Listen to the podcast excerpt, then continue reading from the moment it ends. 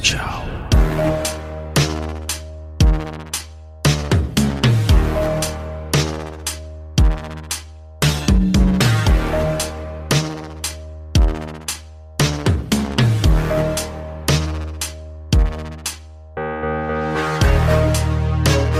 Welcome back sa The Game Silog Show, kwentuhan podcast about video games. Ako si Jazz at ito ay Game Silog episode 23. Kasama ko pa rin ang aking co-host na si Del. Del, kamusta? Ayun, okay lang. I mean, ah, paano ko ba sabihin to? Puyat ako ngayon eh. Kung bakit? Anong nangyari? May issue yung ano ko, may issue yung PS4 ko. Mm. Yung sa update na 7.02, kasi parang parang over the past two weeks may dalawang update na nilabas, di ba? So, Okay. kaga, so, kagabi, rest day ko, tinry ko siyang i-troubleshoot kasi, Mm. di ba kapag hindi mo ina-update yung PS4 software mo, ang nangyayari, hindi ka makapag-log in dun sa PSN account mo, Mm. which is yung mga cloud save, ganyan. So, Mm. wala eh. Eh, sakto, kakapayara mo pa lang din sa akin ng Death Stranding kahapon. Tinry ko siyang install. Pero para ayoko siyang simulan kasi 'di ba ano 'yun, may may mechanic doon na kailangan online para makita mo yung mga ginawa ng ibang players. So para ayoko muna siya simulan, eh problema nga, hindi ako makalogin online kahit may internet ako because of that issue. So tinry ko tin-troubleshoot to the point na Mm. nag-restore ako ng PS4 ko as new. Burado lahat ng lahat ng games na in-install ko. Wala pa Ah. rin.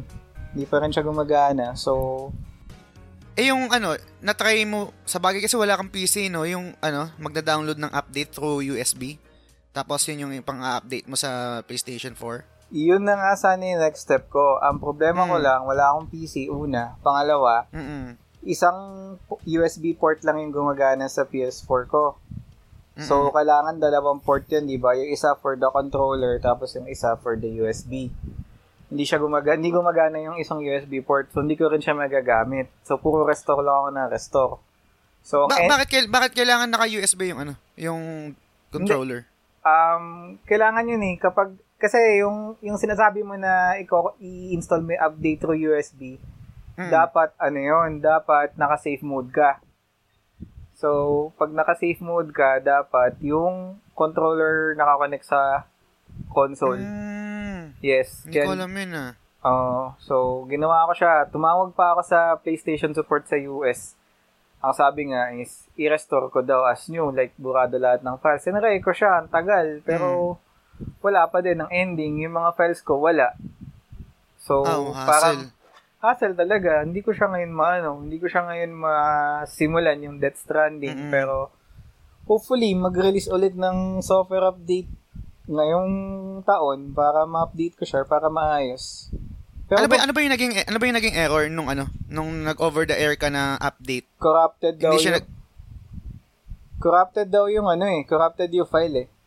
Mm, okay. Kaya ngayon, yung PS4 ko parang brand new. Nagagamit Mm. ko siya pero hindi ko siya ma-i-associate dun sa mga trophies ko sa ano sa pati yung mga ko. save pati yung mga save mo wala rin. Um, yung save Ah, files ko naman, nasa cloud yun. Kasi di ba, Ah, PS okay. Plus naman. So, pwede ko naman siya recover. Yun nga lang, hassle kasi ang dami kong games eh. Install ko siya ulit. So, ayun, medyo napuyat lang kagabi. Ah, so, ikaw ba? sorry. Musta naman? Ayos naman. Pero pa, ano, pwedeng usog, usog ka konti sa ano, no? Para ano tayo, yung audio ba? ba parang mahina. Ayan, Ah, okay. Sige. Yan. Okay na. Yan. So, yun. Okay naman, medyo galing ako sa ano, yung nakakaang recording natin, ewan kung napansin mo or napansin din ng listeners, yung bandang huli, napaos ako, Mm. hindi ko alam kung bakit, so buti na lang din, ano, eh, hindi naman kami nagko-calls din sa, sa trabaho ko, hindi pa kami nagko-calls, puro chat lang, so okay lang. Buong week ko, ah, same lang din, trabaho lang din, tapos wala namang something special na nangyari, laro-laro lang din. So, yun lang, wala, wala, wala, wala naman ako may Kala ko kwentong pumunta bago. ka ng ano, ng studio Ng- ng Good Times ba yun? Ah, yun. Pero, ewan ko kung, oh, sige, kwento ko na rin. Ewan ko kung makakakilit yung mga, cost, yung mga customer tuloy, yung mga listeners natin. Customer ang puta. Ah. call center na call center. Anyway, so, yun. Ang fan kasi ako ng morning show ever, ever since na nasa, ano, nasa Korea pa ako. So, yun yung libangan ko pagka out ko ng trabaho. Makikinig sa sa radio show, yun. Tapos, habang nagluluto, pagka-out ng trabaho, luto ng breakfast, luto ng, tapos kakain, ganyan, maglalabas o nakikinig. So, naging kaklose ko na yung mga host, sila Mo, sila Nico, sila Sam, ewan ko kilala nyo, ewan ko makaka-relate pa kayo. Anyway, so, Mm. Ang nangyari, nung nakaraang, yung last, meron kasi silang pakulo na parang mga contest, um, 12 Days of Christmas. So, meron silang mga contest. Ang nangyari kasi, yung pinaka-last na, na promo nila, eh, may mga prizes. Meron TV, galing sa Ah. Robinson's, Robinson's Appliances. So, shoutout sa inyo. Hindi Mm. naman, hindi naman kami sponsored. Anyway. So, may TV, may ref yata, may washing machine, may camera, etc. Excuse me. Bale, ang mangyayari, um, Ah. may, fif- may 15,000 na buy-in. Okay? Mm. Um, pag nag, nag-down ka ng 15, ta- ah, 15,000, pwede kang sumali doon sa coin flip. Kunwari, uh, tas susugal ka kung tao or uh, heads or tails. Pag nahulaan mo, sa'yo na lahat nung nung mga appliances na included doon sa price. Ah. Tapos yung 15,000 na pinang buy-in mo, eh, idodonate sa charity of choice mo. So, di ba, Christmas, Christmas. So, yun yung pinaka Oo. um, work around doon or yun yung pinaka mechanic. Mm. To, ah, tapos ako, eh dahil listeners kami, listener ako, tapos yung meron akong kaibigan din na kapwa listener ko na um, galing ng States tapos umuwi dito sa Pinas. Nag-visit kami sa booth kasi gusto namin sumali kaso wala akong pang buy-in din ng, ng 15,000. So, ang mangyayari sana is hati kami. Parang 5,000. Hindi naman actually hati kasi 5,000 lang sa akin tapos 10,000 sa kanya. Eh kaso Ah. ang nangyari kasi tatlo yung player um na, ah, third yung kaibigan ko hindi kami umabot kasi yung second pa lang na player nanalo na eh. So, yun. Yun yung nangyari. Yun lang naman yung medyo iba sa sa week ko ngayon. Actually, hindi ko siya bala kikwento kasi feeling ko wala naman din makaka-relate. Pero, yun na nga. Yun yung medyo At least, pero bago-bago nakita na- mo, that's not the first time na nakita mo sila in person or naka-visit ka sa booth. Ay, hindi. Yun, yun yung first time ko na nakita sila in person. Actually, medyo, ano nga, nakaka-starstruck kasi ewan ko kung meron kayong ganun na parang matagal ko lang silang napapakinggan almost, ah, ah, hindi, mahigit nga eh, mahigit five years ko lang silang nasa tenga na, na napapakinggan. Tapos bilang na-meet ko sila in person, so nakakatuwa din. Pero hindi ko na-meet si Mo kasi si Mo nasa nasa States. Oo. So, yung mga nasa booth lang. Sila At Casey, least. si sila Casey, sila Suzy, tapos si CJ. So, yun. Ah, at least nakita mo sila, di ba? Mm. Okay naman, cool naman. Enjoy na enjoy. Nice, nice. Ayan. So, yun, ah, i-promote ko na lang din yung ano natin, ah, bago ko makalimutan. nga promote ko yung promote ko yung um, Facebook page natin which is um, The Game Silog Show. Um, medyo nagkakaroon tayo ng mga bagong um, bagong likers or bagong naka-follow sa page natin. So, shoutout sa inyo. Thank you sa Yes. pag ano pag-like. Ah, meron din kaming Instagram page. Medyo hindi ako active doon. Um, the, at, at, at The Game Silog Show din ang pangalan ng handle. So, feel free to follow our pages. Meron din kaming personal kung trip nyo kaming i-follow. Ang sa akin ay Justerin Tayag sa Instagram. Sa'yo, Del, ano nga ba yun? Sa Instagram na lang, Smoke 2 Joints, E S-M-O-K-E-T-O-O-J-O-I-N-T-S. Smoke 2 Joints. Yun. Tapos kung kung trip nyo, nagustuhan nyo yung episode na to or yung mga uh, previous episode, feel free to review our show. Welcome yan, um, positive, negative, anything. Basta review nyo lang kung trip nyo. So, meron meron sa Facebook yung parang recommendation or review na rin. Meron din naman yung sa iTunes, pwede nyo i-review kung i- iPhone user user kayo or naka-Apple kayo. So, speaking of um, iTunes or Apple, meron tayong bagong review Nice. sa iTunes. Pero disclaimer, pinsan ko to. pinsan ko tong nag pinsan ko tong nag-review del. Um naging guest ko na rin siya sa isa sa mga episode ng Side Quest which which is yung Yossi, yung Mm. naging topic namin yung Yossi. So, medyo mahaba tong review niya. Binigyan niya tayo ng 5 stars. Ang title ng review is Nice. Basahin ko yung review ah. Sabi niya, Grabe, sobrang tagal kong inipon yung mga updates. Last ko atang pakinig is yung sa Final Fantasy 9 Part 2. Medyo nabitin ako kasi ito yung libangan ko papasok. So, ginawa ko, inipon ko siya at ngayon ko na lang ulit na pakinggan. Sobrang swabe talaga para sa akin tong podcast na to. Para sa aking bike to work lang na-enjoy ko talaga yung show kasi gamer din ako kahit papaano. Yun nga lang, di ako hardcore gamer at kakaunti lang ang mga natapos ko. Karamihan sa mga games ko, ito ang utol ko yung tumatapos. Nasa point na din kasi ako ng buhay na mas gusto ko na lang manood sa nilalaro kaysa ako yung naglalaro. Ah. Matanda na yata. Anyway, ginawa ko tong review na to kasi natuwa ako sa isang episode kung saan yung taga-subaybay ni Kuya Jess eh, co-host na niya. And para sa akin, merong chemistry. Sobrang knowledgeable nila Nice. pagdating sa games at sa mga creators ng games. Pagdating naman sa format ng show, okay din para sa akin yon Syempre kasi may mga news na tungkol sa games na hindi naman lahat ng gamers eh aware sa mga yon Gaya ko, basta maganda, sure na. Ah, subaybayan ko lagi at sana sa sana nga dumating yung time na may sponsors na ay may mag-spon mag-sponsors na sa inyo para i-review nyo ang mga games. Data Blitz baka naman. So, yon more power. Ayun, Yes, sir. hashtag Data Thank Blitz you very baka much. naman. So, sino nga pala ulit to? Si Leo ba? Ah, oh, Leo, Leo yung Oo, pangalan. si niya. Leo. Sir Leo, thank you so much ulit sa review. So, ako din, di ko alam or di ko rin expect na magiging co-host ako. Nagulat na lang ako nag-PM si Jess. So, ayun. So, buti naman kahit pa paano, may mga natutuwa naman sa akin.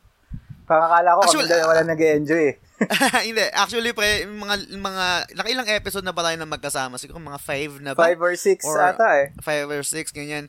Oo. Mm, mm, mm, parang gustong hindi ko alam kung paano i-phrase na hindi mag hindi magmumukhang parang sa akin yung credit which is dapat sa'yo kasi parang gusto ko sanang sabihin na hindi ako nagkamali na ikaw yung napili kong or parang i-invite dito sa show kasi yung mga Ah. na-contribute mo sa show sobrang panalo tapos lalo na sa mga knowledge mo din sa games, yung opinion mo, tapos Mm. lalo na sa sa mga off-topic recommendation mo na wala pang sablay. So, Ah. gusto gusto kong sa yun, gusto kong sabihin na hindi ako nagkamali na ikaw yung invite ko. Pero pag pag iniisip, pag iniisip ko para kasing parang ang, ang, ang inano ko yung credit sa akin which is hindi. Parang yun nga. Hmm. Gusto ko lang sabihin na good choice na tapos na talagang nagpe-perform ka rin dito sa show at marami ring natutuwa sa nangyayari sa atin ngayon. I, I think na mas marami pa tayong pwedeng i-offer moving forward lalo Hmm. na itong ito nga itong last episode na rin natin to nung ngayong taon at next Yes. year um, bagong season na ng, ng The Game Silog Show.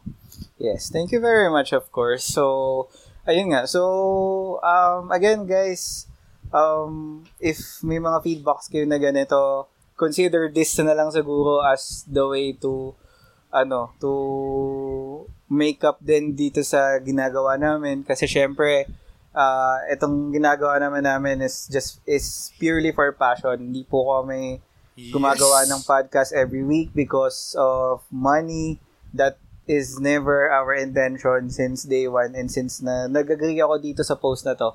Gusto ko Mm. lang din kasi or sa akin kasi ang ang intention ko dito is to meet like-minded individuals eh. Kasi parang ako before the podcast parang um paano ko ba siya ipoposition? Yung yung parang feeling ko na personality ko or like yung interest ko is parang konti lang yung nakakasabay talaga as in na parang feeling ko sobrang nerdo ko or feeling ko sobrang sobrang unique sobrang unique ko na parang at times nakaka-boring din. So um yun yung intention ko din para makapag makapag-usap dun sa mga tao Mm. na kayang you know kayang Parang para bang ano Del, para bang ano, kunwari parang merong mainstream, tapos may mga cool kids, tapos parang tayo parang mga niche, niche games, Oo. parang ganun. Parang ganun. Baka yung mga nasa gilid lang, ganyan. So, ayun. So, hindi rin kasi ako, actually, kilala, kilala naman ako na lahat, siguro kung may nakikinig, yung mga friends ko, is hindi ako talaga masyadong sociable. So, Mm, um, parang medyo, ano lang, medyo solo-solo lang, pero mm. at least nitong nag-start tayo ng show, medyo nag-improve siya in a way. Like, ah siguro, shoutout ko na lang din na kahit pa paano tong show natin, nakainganyo ng ibang listeners na maging gamers din. Particularly na si Mark Kalang. Nice. So, Shout out dati, sa'yo, sir. Oo, so dati, ano, parang casual talk lang. Tapos, ngayon natutuwa ako kay Mark kasi parang kahit papaano, eh, every week or almost every day, nagme-message siya sa akin ng updates dun sa mga games na da-download niya, tsaka sa mga parang mangingi na rin siya ng opinion kung ano yung mga Mm. ano yung mga games na i-recommend ko, parang ganyan. Mm. So, parang kahit pa paano nakakatuwa din kasi etong alam ko is na share ko Mm-mm. na parang hindi siguro alam nung most na tao na nasa paligid ko kasi probably Ah. baka yung mga friends ko sabihin lang nila eh ah, wala puro banda lang yan or puro wala solo flight lagi ganyan. Hindi nila alam na ito yung pinaka main interest ko. So parang nag-open up yun, nag, may mga nag-open up tuloy sa akin nagtatanong towards game so ano rin um malaking factor din and natutuwa rin ako na naging part ako ng show. So o- obviously gagalingin natin next year so may Yes. mga naisip kami na ah, konting tweaks sa mga susunod na episodes ng Game Silog Show, particularly next year. So, abangan nyo na lang. So, ah, one thing na lang din, bago, ta bago tayo mag-move on dito, is gusto ko din sana, ano, since magtatapos naman na yung taon and alam naman natin, Christmas season ngayon. So, hingi lang kami sa inyo ng isang request. And itong request na to, dito, mag, walang money involved. Gusto lang sana namin is, eto lang, simple. I-share nyo yung page namin sa mga friends nyo na tingin nyo magiging interested din sa podcast namin. So, Yes, ah, ay, ay, wag, wag yung i-share sa mga group ah, yung, yung Yes, parang yes, basa-basa, na basa-basa nyo lang i-share sa, ay, Mm. group ng mga angkas driver, tapos i-share nyo Ah. yung, yung Facebook page, eh, wag, wag ganun. Ay, Mm. wha- what we mean is, i-share nyo dun sa mga kaibigan nyo na katulad nyo na gamer din na tingin nyo Mm. eh makaka-relate, same interest. Ganun. Ayaw, ayaw kasi, actually ayaw namin ng, yung katulad ng mga ginagawa ngayon na basta-basta lang i-share sa kanya, sa iba't ibang group kasi nakakaburat yun eh. Kumbaga, Mhm. iba, iba yung iba yung yung group na to eh para sa gantong interest tapos biglang papasukan mo ng tungkol sa ibang bagay Yes. hindi siya maganda so ayaw namin maging ganun um, Mm. kahit alam namin na mas malaking mas malaking audience yon Mm. as much as possible wag hindi so kung kayo meron kayong mga kaibigan ka- gaya ng sabi ni Del um, baka kahit kahit hindi niyo na i-share in public i-share niyo na lang via PM or Mm. pag nakita kayo word of mouth Yes. na, napaka-powerful niyan so yun lang exactly. So again guys, just follow social just follow our usual social media etiquette. So wag mag-share sa groups na hindi dapat. Pwede siguro sa mga gaming groups pero syempre um tandaan din magpaalam natin. muna sa mga admin. Nung, Yes, kasi may paalam mga muna. admin yan. Paalam ko kung pwede or hindi. So, Oo. para safe lang tayo. Tsaka dun sa talagang tingin nyo na mag enjoy din sa amin. Kasi, um, biruin mo, nag-start yung show. Take note lang guys ha, day one, siguro day one, first two episodes, doon ko na-discover tong show na to. Mabibilang lang siguro sa less than 100 yung fans. So, in a span of one year, na tong show na to is nag-grow na into 450. So, hindi siya malaking number, pero Mm. consider that as siguro 80% nung mga nag-follow na yun eh may connection towards video games. So, natutuwa kami. So, um, as much as possible, hindi kami naghahangad ng 10,000 followers or something. Mm. We, as much as possible, we want to keep our circle small. Pero yung circle na yun is hopefully yung mga individuals na makaka-relate. So, gaya nung Yes. sinabi ko kanina na para feeling ko, parang ako lang yung may ganitong trip sa video games. So, kung ganun man yung nafe-feel nyo ngayon, take note, di kayo nag-iisa. Yun. Anytime, pwede kayo makipagkwentuhan sa amin.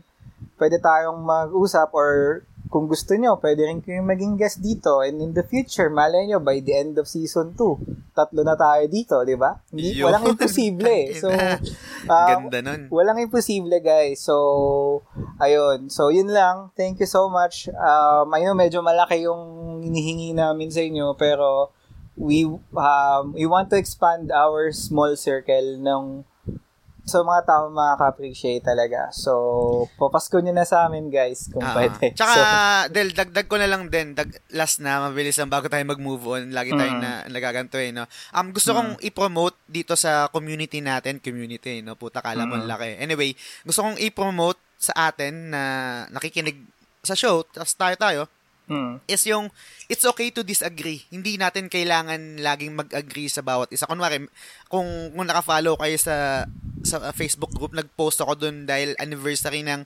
Final Fantasy 13. And I mentioned na gustong gusto ko yung game, nagustuhan ko siya, flaws and all. Tapos Mhm. marami nag-comment na hindi nila nagustuhan, etc. Okay lang yun. Mhm. Walang kaso yun. Yun, parang I think yun yung best way to converse to to to say our opinions na parang hindi ako nag-agree sa pero okay lang yun. Kasi kadalasan ang nangyayari sa social media is hindi ako nag-agree sa bobo ka or hindi ako Mm. nag or in- magkaiba tayo ng opinion, mas magaling ako sa'yo. Sobrang toxic sa ganyan sa social media lately, di ba? So, gusto kong i-promote sa atin na okay lang na mag-disagree na hindi ko nagustuhan yung trip mo na game eh. Hmm. Am- am- napapangitan ako sa ganyan, bla bla bla. Pero okay lang yun. Ay, may, may, may, may sense naman, di ba? Hmm Tama ba? naman. Oo naman. So, yun. Tsaka So, ano na yun lang. ah. Sige, sige. Mm. Yun. Ah, Tsaka sige, shoutout na din dun sa talagang um, nagko-converse sa page namin. So, shoutout. Mm. ah yung mga nasa isip ko lang ha, pero baka may madagdag ka. Si Ray. Yan. Mm. Si Ray, si Owe Quintaro. Yan, lagi yan Mm. nagpo-post at lagi nag-share yan. So, Si Jep. Si Jep. Yung Mang Jose ba yun? Nakita ko. Si Ampi yun. nagko- ah, si, si Ampi ba yun? Oo, okay, si sige, yun. sige. So, yun. So, Tapos si Michael, si Magsi, ah ah, schoolmate ko siya sa Letran sa nung college. Mm. So, yun. ayun. Nasa so, ah, Europe yata siya sa France anyway. ah, ayun. So, shoutout sa inyo sa mga top Mm. fans, ika nga, ng show. So, dapat siguro mag-isip na tayo ng ano eh. Mag-isip na tayo ng tawag sa mga listeners natin eh. Para ano eh, kung yung Like for example, yung tawag ni Kong sa mga subscribers niya, mga kap, mga paa eh, or something, di ba? tingnan natin. Tingnan natin Tingnan kung anong natin, kakalabasan diba? kung So- baka may maisip sila pero tingnan natin kung ano yan. So, Ayan. move on tayo, move on, move on natin dito sa ano no kasi medyo mahaba yung feeling ko sobrang haba na to pero okay lang kasi last naman na to sa sa Yes. year na to. So ngayon move tayo sa Facebook page review naman. Ito yung mga nag-review Mhm. um sa page sa page natin sa Facebook. Umpisa Yes. natin kay Zenon James Walker. Mhm. Um feeling ewan ko totoong pangalan mo yan. Anyway, Okay lang yan. napaka Mga mysterious individuals. So, Okay. yeah. Sabi niya, anything, video games, and inuman. So, ang ganda nito, short and sweet, na na-capture yung identity ng podcast. Which Yes. is, kahit anong tungkol sa video games at inuman. Hmm. So, di naman ako nagkakailala na, hindi naman siguro ako alcoholic, pero madalas ako mag-inom, um, pampat, pampatulog, Nagiinom tsaka- yan, nagsasoji yan ngayon si Jess. Oo, oh, ayan. Ah, madalas yan podcast, ano yan, podcasting essen- essentials yan. eh. So anyway, so tama, okay nga yun, panalo yan, Zenon. Ganun naman talaga kasi yung, yung format ng show or yung identity ng show. Mm. At least, ah, nung vinisualize ko, vinis, vinisualize ko siya. Anyway, so ito pa isang galing naman kay RD Casimiro. Mm. Um, matagal ko na siyang ka, hindi naman matagal, siguro two months ago or one month ago, ka-PM Ah. ko siya sa Facebook page. Nice. Um, tapos in-invite ko siya na parang, uy, kung trip mo, pwede ka ah, pwede bang humingi ng favor favor na i-review yung show. Kung ano yung tingin mo, bla bla bla bla. So, um, ito, ni-review niya naman, ang sabi niya is, um, random search ng gaming podcast sa Spotify. Kaya ako na-discover, na-discover to. Hands down sa mga kwentuhan, feel at ease lang pakinggan lalo na pag nagja-jogging. Sana makakwentuhan ko din kayo minsan. More episodes to come. yes, sir. so, Um, ito yung isa sa mga tingin kong ah, lagi kong iniisip kasi yun nga yung word of mouth at saka yung isa pa is yung visibility natin sa Spotify. Kasi yung visibility natin sa Spotify is um, depende yan sa dami niya nag-reviews. Kung kung may nag-review yan, um, lalabas yan sa charts. Kung wala naman, wala siya sa charts. So, let's say kunwari si RD. Excuse me. Um, Hmm. at kunwari si RD. Um, etong time na to, nag-search siya sa Spotify ng podcast tapos pinili niyang category is games. Eh, yung, yung araw na yun, nagkataon na wala tayo sa chart. Hindi, hindi niya tayo makikita. Hindi, hindi niya tayo ma-discover. So, ang, ang, ang point doon is, as much as possible, sana lagi na, nan, nandun sa chart. It doesn't me, hindi ko, actually, inahangad ko na sana nasa, na, na mag number one tayo kasi I think ang pinakamataas natin na ranking sa Spotify is nasa 10 yata, top 10 or ngayon nasa top 12 tayo. Anyway, Mm-hmm. Nice. So, yun yung visibility ng nung show. Um, so, yun nga, nakakalungkot lang na pag wala tayo doon, tapos may mga tao na, uy, gusto ko makinig ng podcast tungkol sa video games. Mm. Hindi na tayo makikita. So, yun, yun lang. So, y- Um, yeah, gusto ko na i-reiterate yung sinabi ko kanina. So, yun nga, kung may mga friends kayo na tingin nyo mag-enjoy sa show, again, mas powerful pa rin. Mas power, para sa akin, mas powerful pa rin kesa sa search algorithms ni Google, yung word of mouth. So, share nyo or kahit sa page nyo kung gusto nyo para mas dumami tayo. Yun lang. Pero Yes. thank you so much sa comment. We appreciate that. And thank you, RD. Tapos, ito naman sa Instagram. Um, galing naman to kay at Nix Fender. Ewan kung tama yung pronunciation ko doon. Sabi niya, Hi Jazz, kakadiscover ko pa lang sa podcast mo. Saya pakinggan habang nagtatrabaho. Keep on keeping on. So, Yes, tuwa-tuwa, ako dito sa, sa comment na to kasi gan, ganito ako pre, nung, nung nagtatrabaho sa Korea kasi machine operator ako, Mm. wala akong ibang libangan kundi makinig ng podcast. Um, Mm. video game podcast, podcast tong ah, podcast ni Mo, podcast ng kung ano-anong podcast para lang mabilis yung ano, mabilis lumipas yung Oras. ng oras.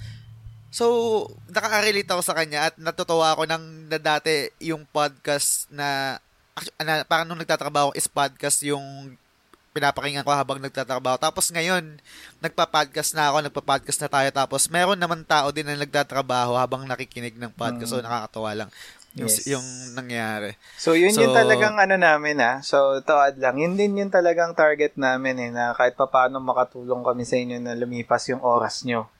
Kasi dito rin ako na-hook sa show, honestly, as a fan.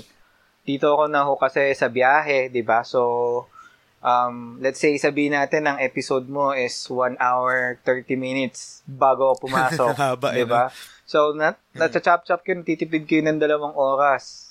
Ay, ng dalawang araw na biyahe ko papasok ng work. So, um, kaya yun, hopefully na-enjoy nyo yung usapan namin na mahaba. Kasi yun din naman yung gusto namin may ano sa inyo na may enough content kayo na na mapakinggan na kahit pa paano interested kayo kahit na ah, minsan eh may mga topics kami na medyo nagiging nerd talk na kung pakinggan so hopefully okay lang sa inyo yun guys talagang um, yun yung isa sa buy-in sa akin again for this eh kasi bira lang din ako makakita ng ng pwede kong makausap towards these topics eh. Kasi akala ko nga, ako lang yung may interested sa ganitong topic. So, Yes.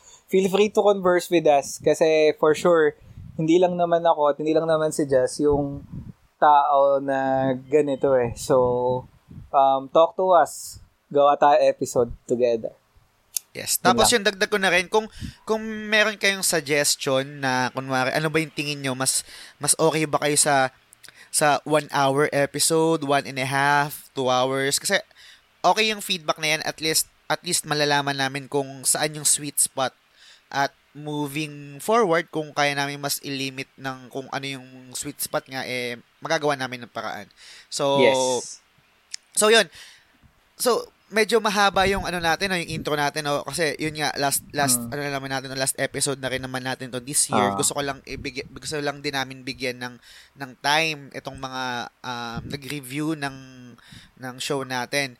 Ngayon naman, um, gusto ko mag-transition tayo sa sa mga memories natin tungkol sa sa show tsaka sa mga suggestion, opinion, comments, anything tungkol sa show kasi nga ah, one year na at marami rin akong gustong ikwento bago bago Mhm. tayo mag ano bago tayo mag move on naman sa topic natin mamaya. So, eto muna ah, discuss natin at gusto ko munang umpisan din to tong topic natin na parang advance happy anniversary the Game Silog Show.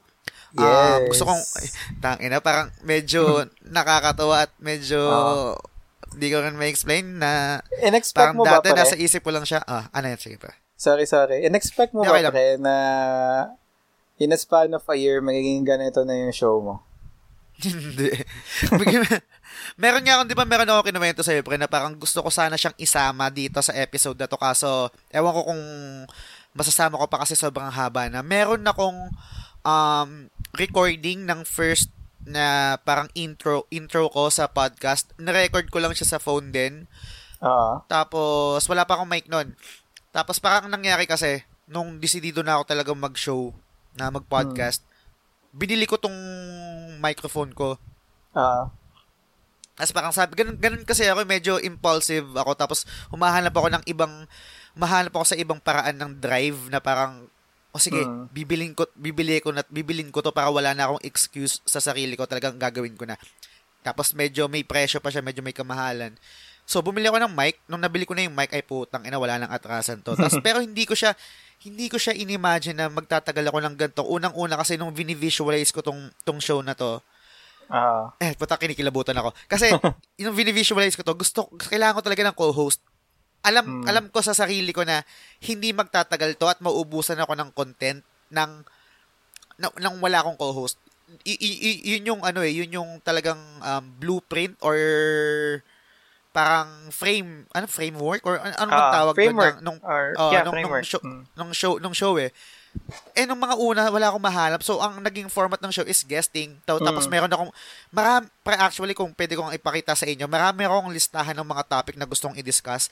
Tapos bawat topic, nag-iisip nag-iisip ako na sino kaya pwede dito. Naglilista ako, ah, ito, itong kaibigan ko na to. Tapos, syempre, puro kaibigan ko lang. Tapos, doon ko sila in- invite or pwede ka ba dito pag-usapan natin itong topic na to. Sobrang hirap nun. Unang-una yung pinakamahirap is yung schedule. Oo, tama. Kasi, kasi hi- hihingi ka ng commitment, ng commitment dun sa tao eh, na parang sabihin natin na hindi rin naman ganun ka-passionate tungkol sa medium na to o sa sa sa, pod, sa podcasting. So ang, ang ang nangyayari is um parang typical na parang, parang parang typical na artista na humihingi ka ng time nila para ma-interview mo sila which is hindi ganun yung vision ko Mm. ang gusto ko parang at as much as possible pareho kaming passionate dun sa sa craft dun tsaka sa sa hobby na to na parang hindi na hindi ako namamalimos ng time na parang, uy, guess ka naman sa show ko, taka pag-usapan natin. Yung ganun. Kasi may, may Ah. feel na ganun at some point eh. So, so yun, ah, nakakatawa na nandito na tayo ngayon na meron ng ano, na meron ng at least kahit pa paano meron na akong co-host tapos kasi parang ka-wavelength ko pa or kahit magkaiba kami ng opinion at least pareho kami ng passion. So, so yun. Mm, nice. So, ayun. So, yun lang. Uh, more on balik, balik tanaw lang kami. Balik dalaw Ah. lang kami towards sa what have happened this 2019. Kasi ang akala ko Del, Del, Del, sorry. Sorry, Del. Ah, usog ka kaunti sa ano sa mic. Sorry. Ay, okay.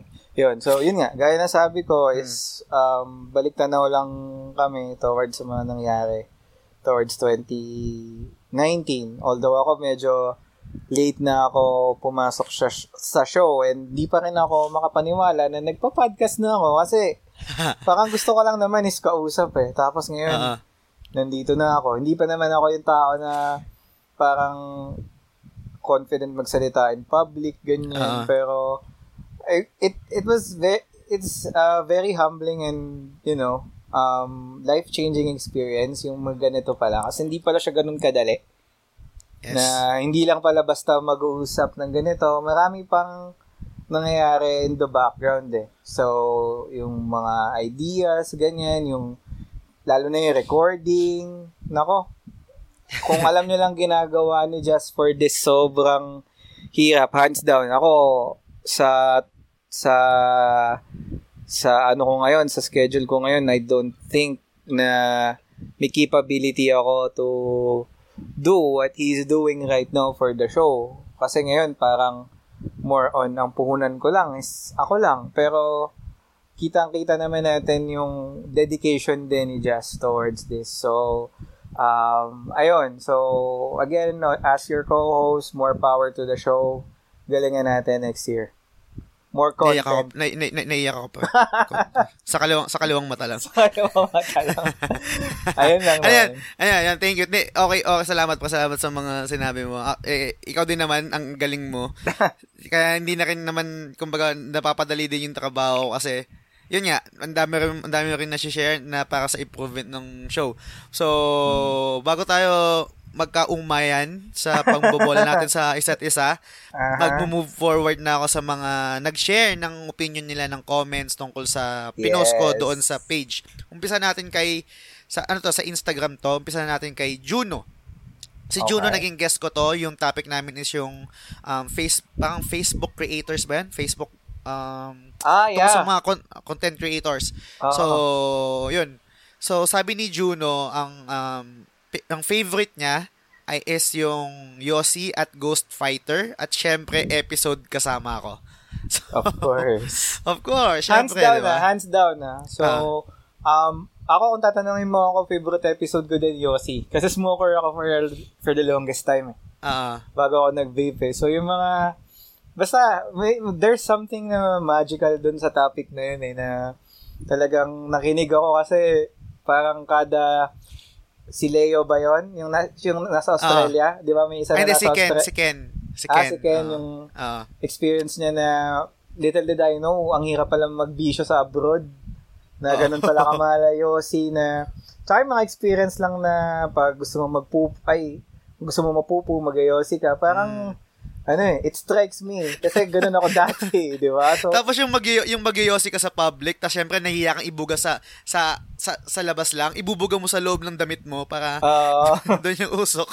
Kung may yosi, experience mo yun ah. Kung may yosi part 2, why not, di ba? Or kung ano mang topic na interesting. Pero there's something magical talaga about yosi. Kasi adaming, ako yun ang talagang mana sa akin na, uy, hindi lang palabas sa video game show to. Pwede rin pala na mga ganitong topic. So, good job, good job. Ka- caveat, caveat lang, no? Caveat ba yung tawag doon? So, anyway, kung ano man tawag doon sa term na, sa, sa, mm. sa gagawin ko, share ah. ko lang, no? Hindi na ako nag ngayon. So, nasa call center ako. Alam mo, pre, kung gaano kahirap pag, pag hindi ka smoker, lalo na sa industry na to, kasi yes. yung mga yosi break. Tapos, na, feeling ko napaka-importante ng yosi break, lalo na pag yung mga boss mo is nag yosi Kasi ito mm. yung, ito yung mga nami-miss mong conversation na dapat part ka eh. Na parang, yes. um, sige, pin, pinaka-negative na word is sip-sep, pag sip-sep, or pag kiss-ass. Pero I think part yun eh, part yun ng, ng, ng industry eh. Na, nasa sa'yo na lang yun kung paano mo siya titingnan. Kung, uh. kung sa'yo ba i-kiss-ass yun, hindi. Para sa akin, hmm. tinitingnan ko siya as na parang, um, you're making yourself um, available para hmm. sa kanila na eto ko, nag exist ako sa harap nyo kung kailangan nyo ng promotion or kailangan hmm. nyo ng tao na andito ako. Visibility ba, kung, kumbaga. So, hmm. nami-miss, nami-miss ko yun. Ngayon, nag, actually pa rin napapaisip ako, kaila, magbalik kaya ako ng Yossi para ano. na. Kung mag-Yossi oh, oh, ka, babe. yun yun. Pero, Pero yeah, uh, you have a point. Pero nagigets, nagigets mo yung sinasabi ko. Yung, oh, lalo na sa industry natin. Oo, lalo na sa BPO. Ang sa akin pati is, hindi na naman yan mag-work kung, ano eh, kung, let's say, mag-Yossi ka dahil ang boss mo nag-Yossi. Hindi ganun. It's more of, um, being sociable to your colleagues as well. Kasi, tanda mo ah, maraming, maraming revelasyon, maraming gaguhan na nangyayari sa Yosihan eh. And may kasabihan yes, nga, di ba? Whatever uh, happens in the smoking area stays in the smoking area. Kasi tandaan nyo yes, sa opisina, sir.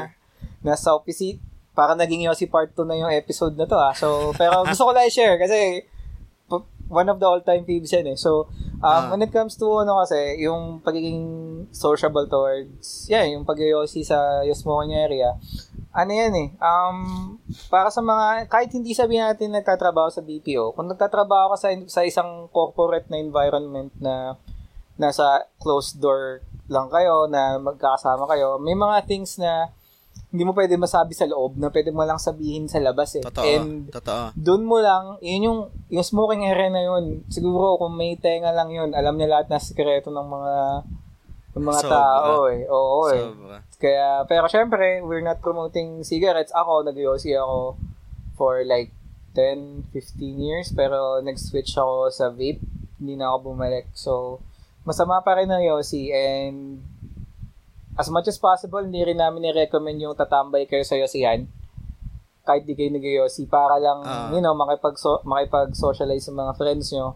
Kasi baga nyo din tatamaan yan, lalo na kung non-smoker kayo at makalanghap kayo ng second-hand smoke na mm, totoo yan. Sobrang grabe, toxic, mas toxic talaga. So, mm. pero pero last last na dela, last na. Uh, mal, mal, maliban sa maliban dun sa mga missed conversation na hindi ako nagiging part, isang reason din kung bakit ako napapadalas sa smoking area kahit di ako nag Kasi meron uh, akong crush sa floor yun, yun. na nag Sumasama ako, di joke lang. Marinig ka.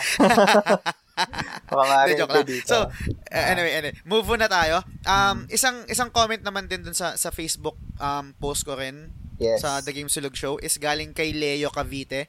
So, pinsan ko to, disclaimer ulit. Hmm. Sabi niya, favorite um, episode ko siguro, yung unang episode, yung Resident Evil 2 na original, at yung JRPGs, which is yung sobrang pangit ng audio. Anyway, sa RE2 kasi nostalgic talaga eh. Although di ko siya natapos, iba pa rin tama sa akin. Pati na rin sa ep- episode na JRPGs, may mga nalaro din ako doon at pareho din ng karanasan. Then, favorite side quest ko talaga yung Ghost Fighter. Syempre, time machine din kasi talaga. Tsaka, yan yung unang nagpayak sa aking anime nung tinanggal sila sa GMA 7 noon. Tinanggal ba siya? Yes, Hindi ko tinanggal matandaan. siya. Ah, tinanggal ba siya? Ata tayo, tapos binalik din siya. Ah, okay. At syempre, yung side quest na Yossi, malamang um, guest ako doon, kaya pinili ko yan. The- sabi niya, tapos ito sabi niya, the best si Randel na guest, shoot talaga maging co-host, sobrang knowledgeable yung tandem, sarap lang makinig. Abangan ko kung ano um, kakalabasan nitong finale. More power. Thank you So, so much, yun. Sir Leo. So, yun nga, oh, kita mo, two points na yung Yossi na maraming may favorite. So, well, although co-host mo siya dyan, ay, uh, oh, naging guest mo Guest. siya dyan sa episode mo na yan, pero, ayun nga. So, again, Sir Leo, thank you so much. So, gagalingan pa namin. Yun lang. Yun. So, yun. Uh, move naman tayo kay Mark Kalang. Lagi, yung lagi mo nababanggit yes. si Mark. Shout Sabi out. niya naman, sabi naman ni Mark, suggest uh, suggestion lang po ng episode about other JRPG na sana i-remake like Legend of Ligaya, Legend of Dragoon at Xenogears. Yes, sir. So, That, Pwede, ah, sobrang possible niyan. Pwede namin yung ilagay sa mga lista. Actually, meron kami mga listahan ng mga future episode na pwede Yes. pang madagdagan ng madagdagan. Mhm. Um, moving forward next year sa season 2, so iluluto namin yan. So, I I think pwede namin isama yan yung, yung topic na yan, JRPG. yes. So, thank you sa suggestion mo, Mark. Um, move naman tayo kay Ray Anthony Rivera, isa sa mga loyal listeners natin ng, ng show. Mhm. Um, sabi niya, maganda recent, oh, dami, dami ng magagandang feedback sa pre, ah. Thank you, Ray. Thank you. Yun, Pero sabi niya, mag, ayun, sabi niya, maganda recent format ng show, yung may kasamang co-host na may alam sa video games. Okay yung episode na Game of the Year and Remix. Gusto ko din yung pinag-uusapan yung anime like Ghost Fighter. Ayoko yung episode ng Final Fantasy 9. Parang walang patutunguhan yung usapan. Mga lasing na mga lasing na ata kayo nun.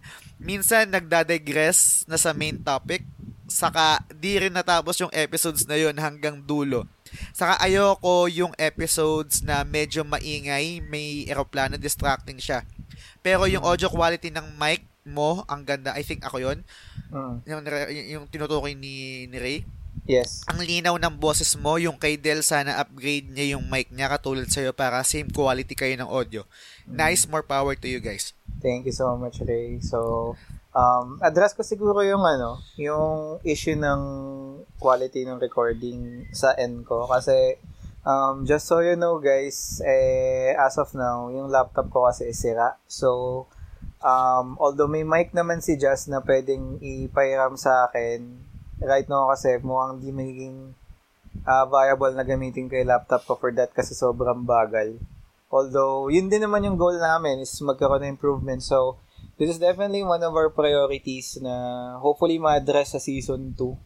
Pero for now, I hope kahit papaano nag-improve kasi from the first two or three episodes, nag-adjust kami ng Yes. rec- ng way kung paano namin i-record itong mga episodes na to. So, I think sa end ko, mas, this is the best so far na quality na pwede namin may offer right now. Mm. Um, ang siguro naging issue lang dito is medyo mahina lang yung audio ko. Pero just bear with Yes. me guys. So, um, we'll look, we'll, we'll see into it and yeah, hopefully sa season 2 ma-adjust or um, pwede rin namin gawin siguro dito is sabay kaming like nasa isang area kami all, Mm-mm. all since nasa since nasa Antipolo na rin naman na si Jess so Address namin yun but then again Ray thank you so much sa sa feedback so hindi Mm. ako sanay na may mga ganito na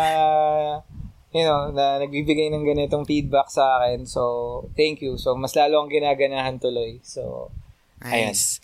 So yun yun Ray, una una sa lahat thank you sa sa pagsuporta. I I uh, actually si Ray, meron akong pa-contest noon pre, ewan kung napakinggan mo yun. Meron akong pa-contest mm. noon na parang sasabihin kung ano yung favorite video game of all time mo tapos iraraffle iraraffle ko. Pa-thank you man lang ba sa oh. mga nakikinig.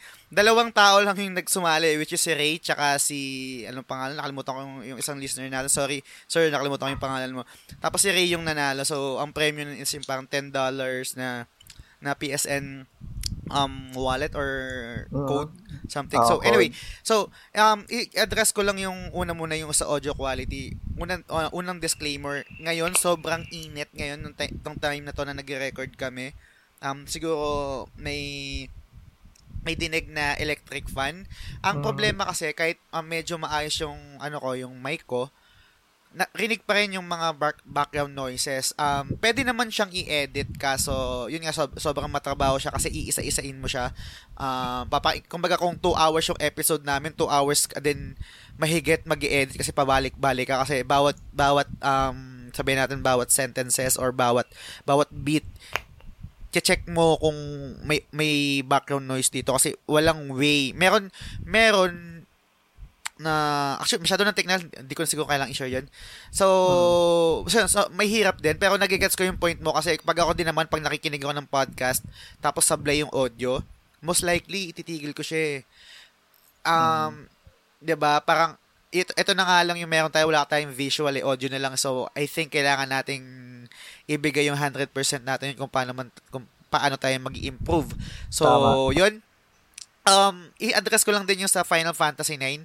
Aminado ko, um, actually, ayaw ko sinabi ko yata yung sa part 2 eh, na parang, or sa, sa, sa, sa sumunod pa na episode na, mali mali yung ano, mali yung format na ginawa ko. Iba pa rin iba iba rin pala talaga yung kakalabasan pag nagiinuman kayo nakasama mo yung barkada mo kasi nawawala yung bridge or yung harang na Uy, uh, um, gumagawa, nagre-record pa rin tayo ng show na hindi ito inuman lang. Meron tayong show na nire-record. Ang nangyari kasi nung recording namin ng Final Fantasy 9 hmm. is, yun nga, totoo, lasing na rin naman talaga kami.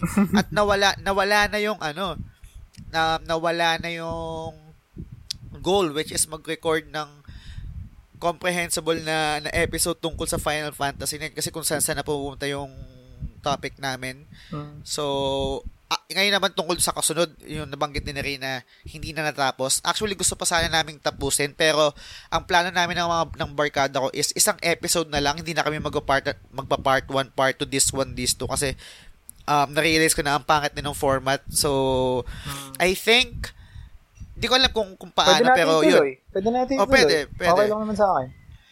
So, ganun yung ganun lang yung mangyayari. So, hindi na siya magiging part 1, part 2, kumbaga isang episode tungkol na lang sa lahat ng experiences tungkol sa Final Fantasy kasi sobrang sige, olat sige. naisip, sobrang olat yung naisip ko na format na ganun at hindi siya nag-work kaya hindi ko na rin alam kung paano itutuloy. Anyway, um, yun yung mga nagbigay ng thoughts, opinions, um, comments. So, disclaimer again, um, feeling ko yung yung boses ko nawawala na naman. Di pa kasi di pa kasi siya fully recovered. So pasensya na sa inyo kung medyo ngungo yung rehistro ng boses ko. So moving forward, um diretso tayo sa thoughts naman namin ni Del. Um hmm. si Del actually mas mas iba yung experience ni Del kasi nanggaling siya sa pagiging listener tapos ngayon co-host na compared hmm. sa akin. So curious din ako kung ano yung hmm. mga i-share ni Del na mga favorite episode, favorite topic, at mga moments na worth sharing dahil sa one year na itong show. Puta hmm. na parang nakakilabot. Puta nga one year na. Umabot tayo sa one year. So, one ikaw year. din, ano, ba, ano, ano bang masishare mo tungkol dito sa show? Ako, uh, ako, in maliban of... sa, maliban sa pangbobola sa akin.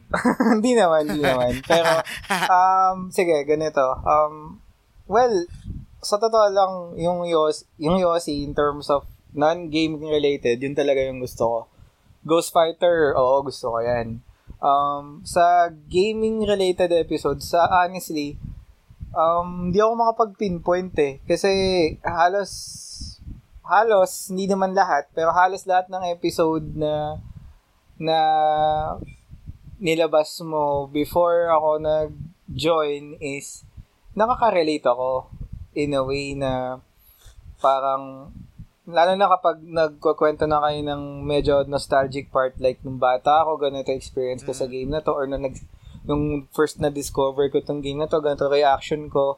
Yun yung talagang ano eh, yun talagang hook eh nitong show na I hope na yung ibang listeners eh na-appreciate or na-realize din na um, parang nag-gear siya towards nostalgia Yes. and video games at the same time. Kasi ang history ng video games kung tatandaan natin is ilang dekada na yan eh, 'di ba? So um in a way na sa tandaan na natin ngayon eh may get isang dekada na rin yung involvement natin dito sa pastime or sa hobby na to eh na to the point na ang dami mong gustong i-share na wala kang mga sharean. Kaya may mga episode ako na alala na parang gigil na gigil ako. Gusto ko sumagot. Pero hindi ako makasagot eh. Dahil listener lang ako eh. Yun yung napipili ko eh. Lalo na kapag yung topic is sobrang sobrang interesting na meron Ah. akong gustong i-voice out. Pero the thing is, Ah. hindi ko siya ma-voice out kasi mag-isa lang ako. Nakikinig lang ako. Mm. And tapos na yung usapan yun na parang gusto kong mag-share or something na Ah. um, yun yung talagang nag sa akin na ano, top, yun. Tapos, eventually, ito, nung nag-start na tayo dito, realize ko, hindi pala talaga ganun kadali mag-podcast eh. Akala ko, Mm. akala ko ganto-ganto lang. Siyempre, kailangan mo din kahit pa paano mag-research, mag-prepare, Ah. mag-alat ng time. So, ayun, na till now, ilang beses ko na atang sinabi to ngayon na hindi pa rin ako paniwala eh na co-host na ako and hindi rin ako hindi pa rin siguro nagsisink in na may mga nakaka-appreciate na pero nakaka ano na, nakakataba naman ng puso in a way so Nice. ayun pero I guess hindi rin naman magiging madali yung yung ano ng show kung kung hindi rin dahil sa'yo eh. Kasi ikaw, yung, ikaw yung utak nito eh. So, tingnan mo ngayon yung influence mo towards ano, towards everyone na talagang since day one or yung, let's say, yung mga loyal listeners natin na meron na tayong na-establish. So, ayun. Yun lang. Naiyak, naiyak, ulit ako pero sa kanan na ngayon. Kanina, kanina kaliwa eh, ngayon kanan Kaliwa, na. ngayon kanan naman. Ah. so, Eh, pero yung tag dito.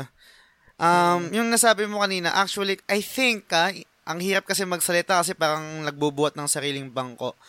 Um, ang nung vini-visualize ko sa ko kasi tong show is nanggaling rin sa nanggaling rin sa sa mga experiences ko na nagiinuman kami ng barkada ko tapos biglang tangina topic namin tungkol na sa video games. Na mm, parang nagkukwentuhan na kami, tang ina pre, ikaw ba? Yung mga, mahilig kami magyabangan eh, kaming barkada sa, lalo Ah. sa Tagig. Ah, Ina, ikaw, ikaw ba pre, nakompleto mo yung 108 ano, stars ng suko din ng walang, ng walang magazine, ng walang internet, mga ganyan-ganyan. Mga ganun, Ah. yabangan. Oy, ikaw ba, ikaw ba nakuha mo, mas Mm. nakuha mo ba si, si Doom Train ng, ng ano, ng walang FF8. walkthrough? Ah. Oo, mga ganyan. Mahilig kami magganyan, magyabangan. mm, So ini so tumatak sa isip ko yun hanggang sa ah, na-expose na ako sa podcasting. Tapos akala ko ang podcasting is isang topic lang siya, hindi pala. Sobrang daming category, sobrang daming pwedeng i-discuss na gagamitin mo yung podcast. Doon doon ako nag-search ng mga video game podcast na talagang hanggang ngayon fina-follow ko pa rin. Um, Mm. Example siguro, um, ano ba, kind of funny. Um, yung favorite ko is yung Sacred Symbols, yung kay Colin Moriarty. Meron Game Informer, yung split screen sa Kotaku. Sa Kotaku. So, Mm. marami, maraming mga podcast sa States na na tungkol sa video games. Tapos, nung, nung niluluto ko pa lang tong konsepto, um, nakikinig rin ako ng mga, na- na- nag-search din ako ng mga podcast na meron dito sa Pinas. Eh, ang una kong nahanap is yung Puro Kalaro podcast. Tapos, may influence din sila. I think ang strength ko kasi yung meron akong kumbaga nagagather, meron akong nahihimay or nakukuha sa pinapakinggan ko tapos I make it na parang sa sarili ko. Parang um paano ba? Kasi katulad nung nung nung, nung nakikinig ako ng puro Kalaro podcast, puro I think puro kadalasan puro sila news tapos um commentary tungkol dun sa news.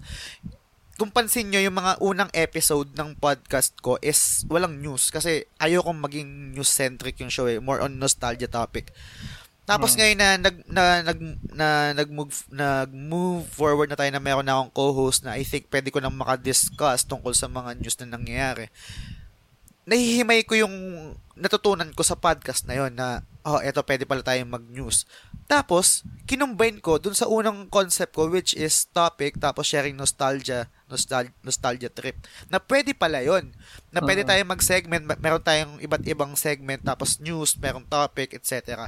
So, eto yung parang pinaka-finished product ng lahat ng mga influences na nagkaroon ako. So, um, I think okay naman siya pero hindi siya perfect. Marami pang pwedeng improve, lalo na kayo na nagbibigay kayo ng opinion tungkol sa show. So, yun. Ang, ang gusto ko lang i-share din na ang favorite episode ko talaga na sa sa sa mga na-record namin na episode since nung umpisa is yung Ghost Fighter kasi mm. um favorite um favorite talagang anime ko siya of all time. Ang daming ang dami kong memories tungkol sa Ghost Fighter kung napakinggan niyo yung yung episode na yon. Meron din akong episode ay meron din akong moment na hindi ko na ikwento nung episode na yun, na recording na actually shinare ko siya sa Facebook kung friend nyo ako. Nung nasa Korea ako, share ko lang din, no. Meron akong katrabaho na Chinese, hindi, uh, walang kaso kung anong lahi niya. Basta nagkataon lang na Chinese siya. Uh-huh. Meron kaming TV, meron kaming TV sa lounge. Um, nagba-browse ako ng TV kasi mapapanood mo doon puro Korean eh, na mga show uh-huh. or sports o ganyan-ganyan. Meron akong natsyempohan na parang um, Cartoon Network or Anime Network ang palabas Ghost Fighter. Ah. Ang, ang, ang Ghost Fighter kasi para sa akin, kahit alam ko na yung mangyayari dyan, it feels like home eh. Yes. Sa, tapos nasak, nasakto pa siya na nasa Korea ako, tapos parang naho-homesick ako. Tapos parang mm. ito yung ito yung portal ko pabalik sa Pinas. Na nanonood ako ng Ghost Fighter na nasa Korea ako kahit Kore- Korean yung yung dub. Mm. Tapos dumat tas dumating tong satanas na to. Gustong ilipat gustong sabi kunin ano, lipat natin yung channel, lipat natin yung channel, nanonood daw siya ng ano ng football. Uh, eh bago pa lang bago pa lang ako sa company, bago pa lang ako dun sa dorm kasi may uh, dorm kami. Wala akong nagawa.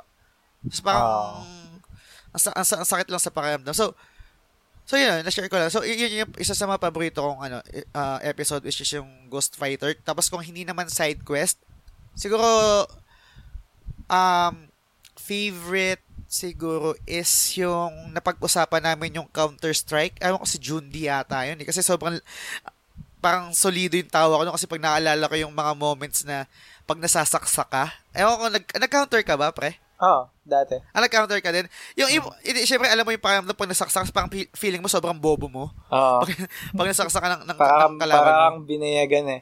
Pag ganun. So, yun, yun yung mga isa sa mga paborito ko. So, yun, yun yung mga memories ko naman sa hmm. sa show na to at gusto ko lang din na i-share sa inyo na salamat din na umabot tayo sa ganito. At nakikinig pa rin kayo kasi pre, itong podcast commitment to, ang haba ng episode natin, ang daldal natin, tapos nakikinig hmm. sila. Pag, ini, pag, ini, pag iniisip ko, putang ina, ba't, ba't kayo nakikinig sa amin? Hindi. Pero, ayun nga. So, I guess, siguro most of them is, ano, um, nagsishare sila ng same interest as us. So, um, thank you. Yun lang. Yes, thank you. So, move on na tayo kasi masyadong ano ni. Oh, parang ba, ang, ang corny na. Oh, so, doon na tayo sa talagang ano natin. So, um, let's think of, uh, or, or let's say, ganito na lang. So, sa, ano natin, season finale natin, syempre, kung, ano, kung, let's say, review natin, ang dami ng naging advancements towards technology, di ba? Like, Yes. Like, like let's say, siguro 10 years ago, parang ang uso pa lang noon is PS1, tapos, or PS2 at least, tapos, look where we at right now. May PS5 na, may Switch, may Xbox Series X, di ba? So, uh, uh ta- tas yung mga games, hindi na siya basta-basta dinevelop lang na ganyan. Ang dami ng magaganda na talagang you know, tsaka yung community, especially dito sa Pilipinas, lumalaki na, na, na dati parang talagang mangilan-ngilan lang talaga yung masasabi natin na gamer ngayon. Kung ano man platform ang gamit, dumadami na sila eh, di ba? So, um, for this episode, naisipan natin na, naisipan namin na mag-backtrack one decade behind to discuss or pag-usapan kung ano ba yung mga 10 games na naisip na namin na nagkaroon ng significant impact dito sa current generation. Especially Yes. na mag-move on na tayo sa 2020 na I Mm. guess hudyat na yun ng start ng 9th gen or 8th gen, 9th gen I think ng Hindi rin console kabisado. wars. Console wars sa tinatawag. So, um, I guess it's a good way for us to, you know, share share opinions and probably kung ano yung mga game na nagkaroon ng significant impact sa amin. So, ayun. Ready na So- ba yung list mo? Oh, ready na sa akin pre, pero sobrang hirap na ito. Yes. Baka mag actually feeling ko magsisisi ako kasi meron akong hindi na isama pero bahala na. Bahala si Batman. Hmm. Si- sino gusto mo mauna? Um, sige, ako na muna mauna. Okay, sige. Sige. So, again, yung ano namin, basis namin dito for this list is binase namin dun sa mga games na or disclaimer pala rather. Itong top 10 list na pag na ihain namin ngayon is hindi ito yung top t- top, top 10 games of all time namin ha. So, ito eh top 10 games sa Yes. tingin namin na nagkaroon ng significant impact regardless kung may Pangit siya. experience kami sa game or wala. Tama, kung pangit ba siya. At saka kung pangit siya. Oo. Pero yung mga tingin namin na nag-set ng standard or nag nag-drive ng revolution para mas mag-improve Yes. pa yung mga mga succeeding games na lalabas. So, yun yung naging Influ- basis influ- in- influential in a sense na moving forward sa next generation, makikita natin yung inumpisahan nila na influence na Mhm. ito yung game na nag-start nito na ito yung ito yung game na yun nga nag-set ng standard na dapat ganito yung ito yung ganito isa genre na to dapat ganito. So, yun. So, Del, ikaw. Okay. muna. Sige, sige ako. Excited ako Palitan dito. tayo, pa- pa- palitan tayo ah, parang katulad nung ano. Yes, Nung, nung last time. Okay. Sige, sige. So, Excited sige. ako. Um, first one on my list. And, ito is personal favorite ko din to. So, I hope hindi lang ako yung na-addict dito. Game? The Game. Sims. Ay puta. Anong year yan? Sims 2 and Sims 3. Um, not sure kung anong year, pero siguro ang number, again, isa pa nga pala, hindi to chronological order, guys, ha? So, kung ano lang yung maisip namin. So, 10. 10 games. So, isa, unang ilalabas ko is The Sims. Okay. So, may memories ka ba? Or nalaro mo ba ang The Sims? Parang, pero hindi ako naging ganun ka-addict dun sa, sa game eh. Hmm. So, um, Pero, fami- fa- pero familiar ako dun sa ano, familiar ako dun sa, sa game. sa game, no? So, napili ko siya kasi I think isa to sa mga games na nag-revolutionize ng tinatawag na life simulation na genre. Okay? Na life simulation na parang hindi to yung Harvest Moon na tinatawag ah, pero life simulation na in a way na parang ang experience ko sa game na to, particularly sa Sims 2 and 3, and yung 4 kasi Okay. hindi ko siya gusto eh. Yung Sims 2 and Sims 3 na lang, um, parang ang sarap mag-distress kapag ito yung laro ko kasi Oo. parang feeling ko ako talaga yung tao na kinokontrol ko eh. Pa- actually, ano, ano, ano sabi mo sa kanya pa kanina? Simulator? Ano yan? Life simulation or life, Life simulator. simulation. Ah, Ang, hindi ako familiar sa, ay, hindi ko siya nalaro ng todo ah, pero familiar, familiar ako sa game. mm, I think more than life simulator, yes. God simulator tong sim eh. Parang Yes. God ka eh. yes. God ka ng Mm. universe na yan. Or Exactly. ng mundo na yan. Mm. Sobrang ganda ng game na to sa totoo lang. Pero personal opinion nung Sims 4 kasi medyo hindi ko na siya ganun ka trip eh. Pero yung Sims 2 at Sims 3 kasi for me is binigyan niya yung player ng isang sobrang laking sandbox na pwede mong i-assume yung almost every role na pwede mong ma-encounter on your daily life. For example, ang, ang paborito ko sa lahat ng Sims is Sims 3, for example. Is, Ano, anong, hindi ka ba, anong year pala, anong year ba yung, ano, yung Sims na yan? yung pinakaunang Sims? Oo. Or yung... Hindi ko matandaan eh. Ah, hindi na matanda. Pero Okay, mga, okay, nilaro ko una ang Sims 2, nasa college ako eh. Parang nasa 20, Hmm, okay. 28, tapos Ah.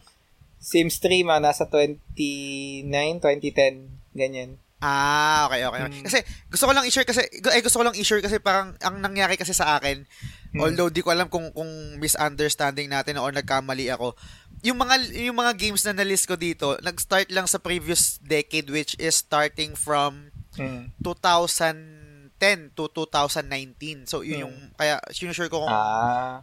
ang- Well, technically, yung yung Sims 3 is Mm. part pa rin, mga nasa 20 Ah, okay, okay, okay. din naman siya. Okay, okay. ganyan. Tama, tama, tama, tama. So, yun. Pero, yun nga, gaya ng sabi ko, yung Sims 3 kasi, yung laro na yun, bibigyan kanya ng malaking sandbox and bibigyan kanya ng napakadaming opportunities in the form of DLCs nga lang, Oo. na, or expansion na tinatawag, na Sino sino nga ba sino nga bang ano niyan, publisher niyan? Yung Mm, isa sa mga paboritong um, publisher E- ng mga video game, ng mga gamers. um, for The Sims, EA ata. Ah, ay. Yeah, EA Sports, pero yun. So, EA siya, tsaka Maxis or Maxim Software. Siya yung Okay. sila nang develop. So, bibigyan ka niya ng malaking sandbox, tapos ang dami niya expansion na um, halos most na pwede mo experience sa buhay mo, pwede mo experience doon. Like, for example, gusto mo magkaroon ng alagang hayop, pero sa totoong Mm. buhay, hindi pwede. May expansion yung Sims 3 na bibigyan ka niya ng pets. Like, pwede mo kontrolin yung pets. Mm. Although minimal.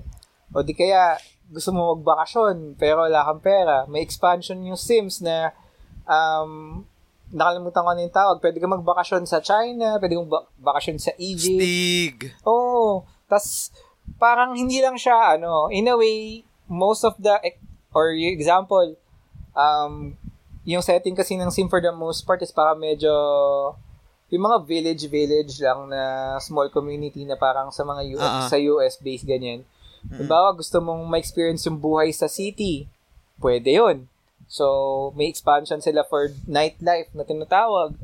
So, ang dami. Tapos, yung mga scenarios pa na pwede mong gawin, for me, almost endless eh. So, pwede, kung sa totoong buhay, let's say, nerdo-nerdo lang ako, tahimik lang ako, dun sa game na yon pwede akong maging rockstar eh. Pwede akong maging babaero. Pwede akong, pwede akong maging doktor. So, ang laki ng impact nun. And, isa pa siguro na share ko towards dito sa game na to na The Sims is, Mm. um, pwede, ginagamit din siya in a way na para mag-design ng bahay. Yun yung isa sa mga hook niya eh, Ah. di ba?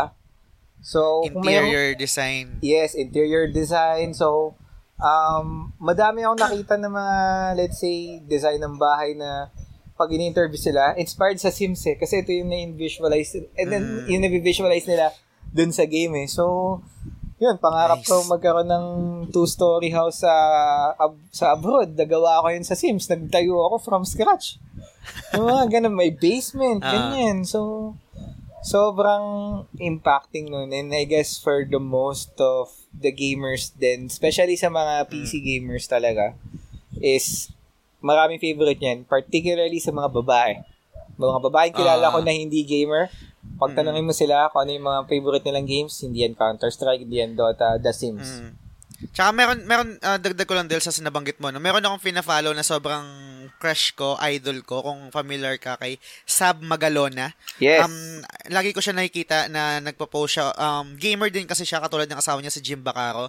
Uh, Meron silang banda, The Cheats. Cheats. Mm. And yung tatay niya, Ah, si Kiko Magalona. Oh, yung si gamer Nico yun. din. ah, So, yun, isa sa mga napopost niya minsan, so nakikita ko uh, Sims, tsaka uh, fan din siya ng Witcher, so wala lang, na-share ko lang. Nice. Dahil nga nakwento mo yun. So, yun. So, So, yun. first pick ko is The Sims.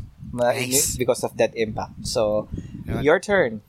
Okay, so sa akin, di ko sure kung nalaro mo to. Ang number one pick ko is, nag-start ako, chronolo actually, oh, chronological ba to? Oh, yung Anyway. sila- top from Ah. least to the best? Or from best to Mm, least? hindi, uh, hindi naman hindi naman siya from list to best. Kumbaga, um inarrange ko lang siya base sa kung kailan siya na-release na year. Okay. So, nag ang start ko is March 13, 2012. Ang game ko is Journey. Familiar familiar ka dito? Yes. Um, Nalaro nako- mo siya? No, pero Um, nakakwento yun, nare-recommend yan sa akin ni Louie, yung friend ko. Pero, Okay. familiar ako dyan. Sa PSN to, di ba? Ah, ah. Hmm. Meron din siyang physical copy Physical, pero oo. oo. So, Journey. quick uh, quick background kay Journey. Journey is an indie adventure game developed by um, that game company and published by Sony Computer Entertainment. It was released for PlayStation 3 via PlayStation Network in March 2012 and ported to PlayStation 4 in July 2015. It was later ported to Microsoft Windows in June 2019 and iOS in August 2019. Hmm. So yun, bakit Di bakit ba meron din? Oh, eto eto pre. Nilaro ko to 2016 pero matagal na pala siyang na-release. Um, Okay. isa to sa mga um isa sa mga paboritong video game um experience ko. Bakit? Um ito yung game na sa tingin ko na mag-resonate sa ibang players at saka sa ibang developers l- lalo na. Kasi Mhm. yung game design nito kasi pre, so um meron kang kinokontrol na sa desert ka tapos parang medyo I think pwede kong sabihin na puzzle. May mga puzzle ka na isusor para mag-move sa next level. Tapos, ang, ang, ang maganda dito sa game na to is yung multiplayer, quote un, yung quote-unquote multiplayer aspect niya. Ah, multiplayer. Nakala ko solo lang. Yun nga eh, meron, pag na-online ka, meron kang mga mamimit na player. Hindi Okay. kayo makakapag-communicate through words, chat, voice, hindi. Pero makakapag-communicate ka na parang tutulungan mo siya doon sa quest niya sa mga ay sa quest niya sa or pa, paano makalampas. So, Ah. magugulat ka lang na merong katulad mo na tumutulong sa'yo sa bawat stage or bawat level. Tapos, pag nata... Um, sige, bago, bago pa yun, bago sa tapos na. Sa starting point mo, may makikita kang parang um, bundok. Oo, parang, parang... yung, yung, yung, quote unquote, yun yung journey mo, paano makapunta dun sa bundok na yun. So, Okay. yung, yung, yung, yung, yung, yung dadaanan mo para mapuntahan yung goal mo o yung destination mo. Tapos, dun sa journey na yon may mamimit ka na mga iba't ibang players na hindi mo kilala kung sino. Tapos, pag natapos mo na yung game, dahil nga sa, sa tulong ng ibang players, dun mo makikita yung mga PS, PSN ID ng mga gamers na yun. Kasi yung mga tumutulong sa'yo na, Hmm. na, na, na character dun sa game habang naglalaro sa'yo, eh, mga gamer din na naglalaro ng journey. So, parang, no, yung, yung reveal, yung reveal na yun sa akin after kong malaro, eh, putang ina, Ah. one of parang kakaibang experience na akala, akala ko NPC siya yung yung tumot, yun yung ano ko eh na parang Ah. naka-program naka-program tong ano na to na siguro baka naka-program ha? Pero akala ko NPC talaga siya pero hindi. Mga gamers din siya na naglalaro nung game na yun, ng journey na yun, tapos yun yung tumutulong sa'yo para, para maano mo yung goal mo, para malampasan mo yung level na to. Tapos parang, ali, so, sobrang, sobrang corny, pero parang allegory siya na, para, para mapuntahan mo yung destination mo, at yung sa journey na yun, may Hmm. mga taong tutulong sa'yo kung, kung meron kang ma- malam, hindi malampasan na level. So parang, ang ganda lang ng message ng game. At I think, Oo. hindi ko alam kung aamin kung kung kung ma-share to ni, ni Kojima.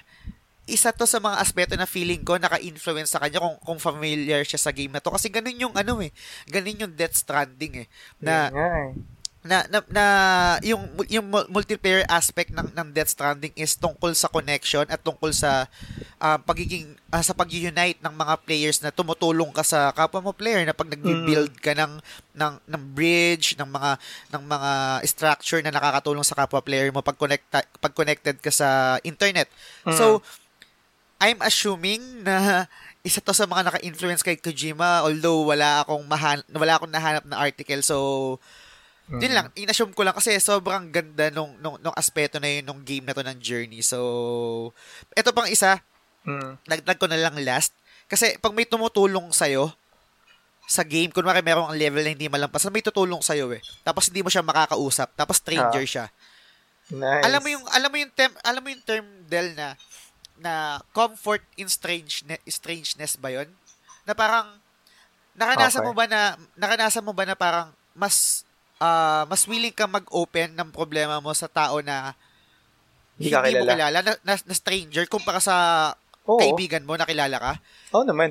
Parang parang ang dating eh, eh, parang kasi alam ko to itong tao na to is hindi siya biased sa mga sasabihin ko or Hindi niya i- hindi niya i-sugarcoat yung mga mga sasabihin niya sa akin. Tapos after kong i-share kung ano yung gusto kong i-share, wala na, wala na akong record, wala na akong record sa kanya. Hindi na, baka hindi na kami pwedeng magkita, hindi na kami pwedeng mag-converse, hindi niya ako kilala. Mm. Parang ganun yung feeling ng game eh, na parang may tumutulong sa akin na wala akong kun- na wala akong tie-in dun sa tao na yun na anytime pwede ko siyang makalimutan, di kami magkakilala. Pero nung time na yun, tinulungan niya ako para malampasan yung level niya. So parang sobrang ang ganda lang ng experience niya. So More yun, on- yun, yun na, ano yan? Um, more on, ano, itong game na to is nagbe-build ng connection without using words, no? So, ang galing. Yes. Uh, yes. So, Galing, yun, galing. Journey, kung, kung may time ka, Del, sana malaro mo din siya. At sa mga nakikinig, uh, highly recommended tong game na to. So, yun yung first pick ko, Journey, Hmm. Ah, uh, noong 2012. So, Ah, ano yun so- sa'yo, Del? Next pick mo. in, indie yun, ano? Indie develop. Oh, indie. Indie siya, indie pero, develop. Ah. pero published siya ng Sony Computer Entertainment. Ah, nice, nice. Okay, sige, sige, move on tayo. So, dito sa list ko, as much as possible, ayoko maglagay ng JRPG. Kasi JRPG, ano na yun, eh, institu- institution na yun sa akin eh. So, magiging Ah. bias eh. So, as much as possible, iniwasan ko talaga maglagay ng JRPG. Pero, maglalagay ako, this time lang. Pero, Okay. hindi, ko, hindi ko naman ito consider na, na JRPG. JRPG siya anyway, pero action RPG siya eh. Pero sa Ah, akin, okay. ang next pick ko is Nier Automata. Okay. So, alam ko, nalaro mo na to eh. So, Yep. um, napili ko yung Nier Automata hindi dahil sa story. Kasi alam naman natin na mindfuck ang story ng Nier Automata eh. Hindi mo siya Ah. masusundan in one playthrough lang eh. Pero, ang sa akin, talagang sa akin, highly influential tong game na to. Hindi dahil sa story, hindi dahil sa gameplay, hindi dahil sa character design. Sa isang bagay lang, music. Okay. So, um, just to share, as of this date, ang pinaka-favorite or pinaka-gusto ko na video game soundtrack of all times ni Automata. Wala pang nakakatalo niyan as of now. Um, bakit, bakit ko siya na ano? Kasi, um, although ginagawa na to sa ibang form ng media eh. Like, let's say sa movies, sa mga Star Wars, ganyan na meron sila sariling lingwahe. Pero Ah. ang, ang Nier Automata kasi, parang um, yung music, hindi lang siya yung tipo na ipaparamdam niya sa'yo na nandun ka talaga sa mundo nila, pero parang ipaparamdam talaga sa nil, nil, nung game sa'yo yung cult, yung culture nung environment mo kasi kada area yung mga score mus- music scores nila sobrang pasok eh kung na, kung natatanda mo pa Jazz yung sa Carnival Ah, ang ganda nun. Oo. ah. yung sa Carnival na background team tapos yung sa Desierto Yes. na parang feel mo talaga nasa desert ako, mainit ako. Kahit na Ah. hindi ko siya na-feel personally, pero naramdaman ko eh na parang Pa- power of music talaga. Oo, ang init eh. Parang feeling ko ang init-init eh dun sa tunog pa lang eh. Mm. Tsaka sa ending, yung end yung ending End of world end of world ba yun yung title weight ng kanta? weight uh, weight of the weight of the Oh, ah, world. Weight of the World pala. Oo. Sorry, sorry. Yun, sobrang nakakilabot yun. Pero, hindi lang Yes. dahil sa music, gaya na sabi ko. Meron silang ginamit na sarili nilang lengguwahe. Tawag ng lengguwahe Yes. nila is chaos. Ah. So, hindi ko alam kung kung paano nag-conceptualize yung language nun. Pero tunog French, German, something. Hindi siya tunog Asian eh, di ba? Ah. Na, Totoo. grabe, ang ano, ang ingenious na nakaisip nun. Kung si Yoko Taro man na nag-conceptualize ng ganun language, sobrang... I think kung kung hindi ako nagkakamali kasi medyo familiar familiar din ako diyan. Um Hmm. merong isang music composer, sorry hindi ko siya tan- nat- natandaan. Para siyang um French din French yata siya or basta sa ibang ah, foreign foreign foreigner Mm, na matagal na matagal na rin nag-stay sa Japan. So y- yung influence niya parang nung kino-compose niya or nagke-create siya ng language, parang kung familiar kayo sa Game of Thrones, yung Dothraki na language, Oo. um um ginawa lang din siya Actually, wala, Hmm. alam ko wala siya sa libro eh. Nung, nung sa sa TV adaptation na ginawa lang din siya na kailangan magtunog um savage, tung, ah, parang Hmm. tunog na parang Mongolian na Ah. yun nga ah, mga yung parang, parang malayo di sa mo alam kung, oo, di mo malayo alam sa kung anong sibilisasyon. bansa eh. Oo. Oh, malayo sa sibilisasyon, walang sibilisasyon, parang ganun. So, ito naman, itong kinu- nung kinompose itong language na to dito sa kanta ng, ng Nier Automata, parang ang nangyari naman is, kung di ako nagkakamali, correct me if Mm. I'm wrong, is yung thought is, ano yung, paano mag evolve yung language natin sa isang post-apocalyptic na, na wala nang, na konti na lang yung tao na nag exist at puro robot na lang. Hmm. Parang ganun yung Na, idea. ang galing, no? Na parang, sobra. um, tunog French eh. Na you have a point din na in a way in the future kung mag exist pa ang planet Earth or kung lilipat na tayo sa ibang planeta, for example, pwedeng hindi na English ang maging primary language eh. Baka maging ancient language na natin ang English eh, di ba? Yes, yes. na totoo. ganun na na yung mga datingan ng lengguwahe sa future. So, Or baka may, may baka maimbento na language yung mga robot or yung mga Oo. android. wag lang yung mga Jeje language. Joke lang. So, ayun. Pero, napaka-ingenious niya for me. So, Ah. may, may, may, maihahalin tulad ko, experience ko while playing this game. Doon sa sinabi mo kanina, habang nanonood ako ng Game of Thrones, feeling ko I'm part of the game talaga eh. So, yes. Um, although, I'm sure, for the most of us, meron kayong masasuggest na mas influential pa in terms of music, pero sa akin, hands down, iba to. Na I guess, Agree, sa generation natin ngayon, is nagle-level up na rin yung, yung sound eh. So, Yes. marami na rin games ang pwedeng makatalo sa sa sound ng Nier Automata. It's just a matter of personal opinion na lang eh. Pero, Mm. Ang ganda eh. So, hopefully makita tayo ng games in the future na gagamit ng ibang lengguwahe na talagang bibigyan ng ganito kalaking effort. Agree, agree. Yun na sa akin. Number 9, Nier Automata. Yun. So, So, i- i- sa akin naman, Del, sa akin, Del, no? Kasi, pareho tayo ng nasa list. Nasa list ko din yung Nor, ah, Near Automata. Mm. So, dadagdagan ko na lang din yan yung mga nabanggit mo. Ag- na, nag-agree naman ako sa mga sinabi mo. Sige. Ang isa sa mga idadagdag ko dyan is yung part ni, ay, di, quick background muna sa Near Automata. Um, Ah. Develop siya ng Platinum Games. Um, pinublish ng Square Enix. So, Hmm. yun yung pinaka, ano niya. Um, ang director nito is si Yoko Taro. Yoko Taro is kilala siya sa Drakengard series at sa mga, sa uno, naunang Nier. Um, Bakit to yung nabanggit ko? Ma- ay, bakit to nakasama sa list ko? Uh, maliban sa mga nabanggit ni Del, isa dito is yung motto ni Yoko Taro which is yung avert gamers expectation. Ang nung nung, nung interesado kasi ako kay Yoko Taro, nagbabasa ako ng mga interview niya, mga article tungkol sa kanya. Pag gumagawa siya ng game as much as possible, gusto niyang baliin yung kultura o yung nakasanayan. Mm. Kung familiar kayo sa Near Automata, lalo na ikaw Del, maraming times maraming times na magugulat ka nagbabago yung genre ng game. From Mm. action from act sa from um uh, tawag dito, action game na hack and slash, Oo. magiging bullet hell. yes. From bullet hell, nagiging side-scrolling. Side-scroller yung game. So, tapos may mga story, may mga story beat na philosoph philosophical na i-challenge yung morals mo na um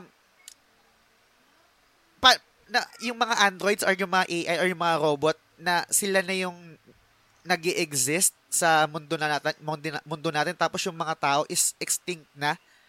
Ano ano ano pa ba? Ano pa bang sino ba yung god? Kasi ang nangya um Hmm. spoiler alert sorry kung hindi nyo trip na, na ma-spoil skip nyo na lang to ang nangyari kasi sa sa Nier Automata ang, ang ang press release is yung tao nag-escape na sa moon so nandun na sila dito sa mundo o sabi natin sa earth um wala Ah. lang tao puro mga robots na lang tapos itong mga robot na to um gusto parang tinatry nilang maging tao. Meron nga ditong famous scene or famous um tama scene na makita mo na merong mga robot na nagse-sex. Oo. Ah, naalala mo Yeah. yun? Y- yes, ah, yes. yun.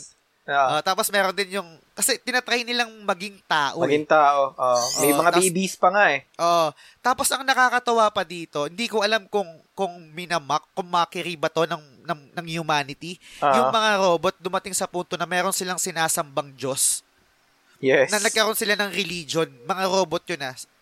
Mm-mm. Kumbaga, sob- sobrang ang ganda ng konsepto na na thought provoking siya tapos maliban lang din dun sa sa aspeto na ngayon aspeto nga na yon is yung motto ni Yoko Taro na gusto niya laging i-avert yung gamers expectation na uy tang ina um um hack and slash lang to tapos biglang magbabago yung genre at balik ko na lang no hindi ko hate si Kojima pero konti lang yung mga auteur sa video game industry. Meron diyan si Kojima si Yoko Mm. Taro si David Cage ng Quantum Dreams sino pa ba Yes.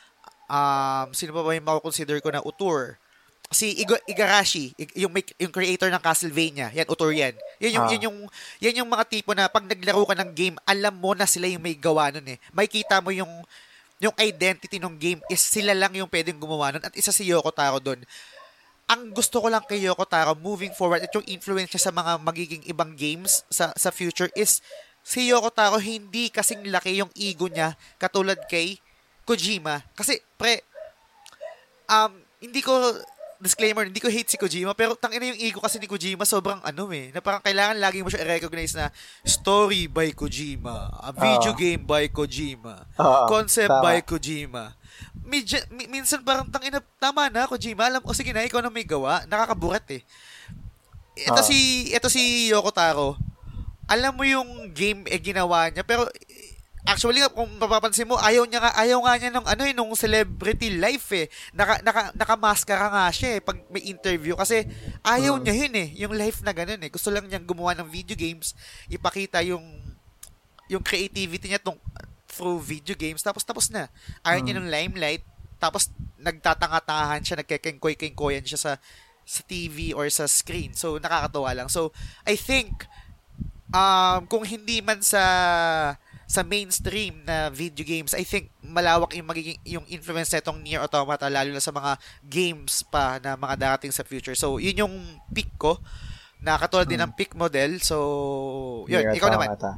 Okay, so kanina nabanggit mo Quantic Dream, di ba? Kay David Ah. Cage. So, um, next na nasa list ko is actually a game developed by Quantic Dream. So, Nice. ang sa akin is Detroit Become Human. nice. So, nalaro mo siya? hindi hindi pa pero meron ako. Hmm, Hindi ko, di ba wala pa ako, wala pa lang ako tayo, pero familiar ako dun sa ano niya, sa game niya. Mabilis lang siya. Like, parang kaya mo siyang tapusin in like 5 to 7 hours. Kasi Ah. ano eh, um, lahat lahat lahat ng route, 'di ba? May iba't ibang play, may iba't ibang characters ka pwedeng pwedeng. Yes, in a way, oo.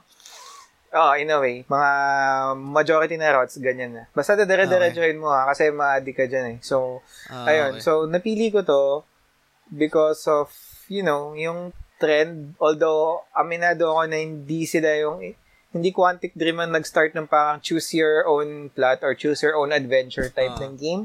Pero, isa to sa mga pinaka thought-provoking for me. So, Okay. pinag-isipan ko nga kung Life is Strange or The ito Walking eh. Dead. Hindi, hindi, hindi, hindi yun. Okay. Okay. Hindi yun. Um, kung walking, ay, walking strange tuloy. Kung life is strange or um, Detroit Become Human pagpipilian ko eh. Pero pinili ko tong Detroit Become Human kasi mas, mas tumatak siya sa akin eh. Na Okay. um, simplihan ko na lang. So, yung idea nung, yung concept nung nung game or share lang, um, dinevelop to ng Quantic Dream. So, ang Ah. mga games nila na nilalabas is hindi hindi mga action games. Ang mga ano nito is parang choose your own adventure na parang um para ka isipin mo nanonood ka ng sine. Pero Ah. walang hindi ka may mga action scenes pero isipin mo nanonood ka ng sine pero kontrolado mo yung isip nung nung main character. Mm. Like let's say bibigyan ka niya ng choices na na halimbawa ano, may hostage situation ganyan. So bibigyan ka niya ng choices. Should you approach the negotiate uh, should you approach the kidnapper aggressively or passively? Tapos Yes. for example, pag pinili mo passively, ito yung magiging reaction nung nung ano, nung kalaban. Oo. Tapos kung pinili mo naman passively, pwede siyang kumalma. To the point na magsasanga-sanga yung kwento into multiple endings na pwede mong makontrol yung maging outcome ng game. Na pwedeng Ah. maging pwedeng magka, pwede kang magkaroon ng good ending, neutral ending, bad ending. Yun yun eh. Yung concept na yun na I guess sa ganitong genre, ito yung thought-provoking tsaka maganda aesthetic-wise. So, thought-provoking siya sa akin kasi yung idea ng androids, pre, in, pupusta ako in a few years siguro pag mga, siguro yung mga anak, mga anak natin matatanda na, may mga androids na eh. Totoo. Nan- naniniwala ako dyan na ang robot eventually tutulong din yan sa sa buhay on our everyday life as early as now even computers not androids 'di ba? Ang laki na ng tulong sa humanity. What more kung ma- ma-visualize natin in the future na imbis na kukuha ka ng katulong na tao Mm. kukuha ka robot na. Siya nagagawa lahat ng ng gawain bahay mo. O di kaya wala kang kas yung parang trainer ganyan na ano ka gym ano ka yung parang athlete ka kailangan mo ng Mm. coach pwede kang bumali ng android na na ano na coach o di kaya kung single ka wala kang jowa gusto mo ng jowa magjowa ka ng android very Japanese, ah. Di ba? Oo, pero talagang ang dami niyang pinaparealize na hindi lang siya basta toward, ano eh, hindi lang siya basta concept towards androids eh, pero mayahan tulad mo rin siya sa racism eh. Mm. Kasi if you'll progress if you'll progress through the story, talaga mo feel mo na yung android hiwalay siya sa tao. Na to the point na yung mga android parang they've had enough. Gusto nilang maging part ng society na I guess Mm. is issue yan ngayon eh, 'di ba? Kung Totoo. paano, kung paano natin isisingit yung sarili natin Mm. sa sa lipunan eh. So, Mm. napakaganda nung kwento. Napakaganda rin nung nung graphics niya. Sobrang realistic na Mm.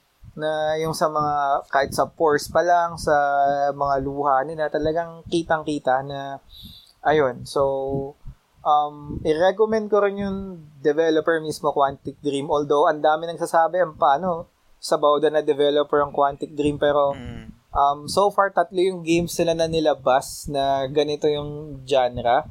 Marirecommend ko yung Beyond Two Souls. Si Ellen Page yung parang main character doon.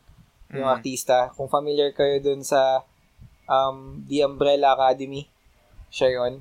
Tapos, etong, eto nga, um, Detroit Become Human. So, ano to, it's a parang chill experience lang. Kung gusto mo lang parang nanonood ka lang ng pelikula, napaka thought-provoking nito. So, yun yung sa akin.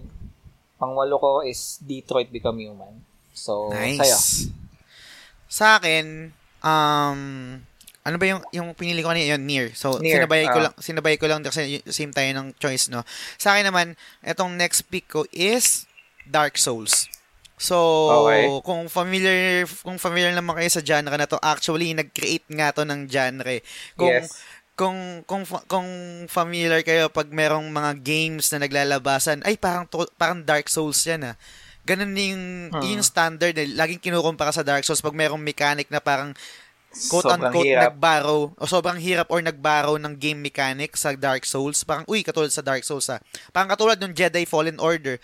Parang ang isang comment doon na nababasa ko is parang siyang Uncharted na Dark Souls. Mm. Kasi parang ganun talaga siya. Yun yung pinakamadaling explanation doon. Kasi mahirap yung game. Tapos, parang siyang Uncharted. Na, Yun na ang setting is Star Wars.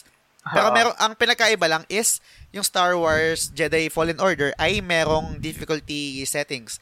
Ang Hmm. Dark Souls ay wala. Wala. So, ma- mabilis lang na, na background kay Dark Souls. Actually, pinagpipilian ko kung Demon Souls or Dark, Dark Souls. Kaso yung Demon Souls kasi, Nalaro mo rin. Um, hindi, hindi ko, hindi ko siya nalaro. Itong Dark Souls medyo na, happy, na daplisan ko siya ng laro pero hindi ko rin natuloy-tuloy. Ang natapos ko lang kasi sa sa from software na mga games ay yung Dark Souls 2, hmm. ang Bloodborne, tsaka Sekiro. Pero ito, pinili ko tong Dark Souls kasi ito yung pinaka start nung series. Get good. Although, oh, yung Get Good. So, na-release siya September 22, 2011.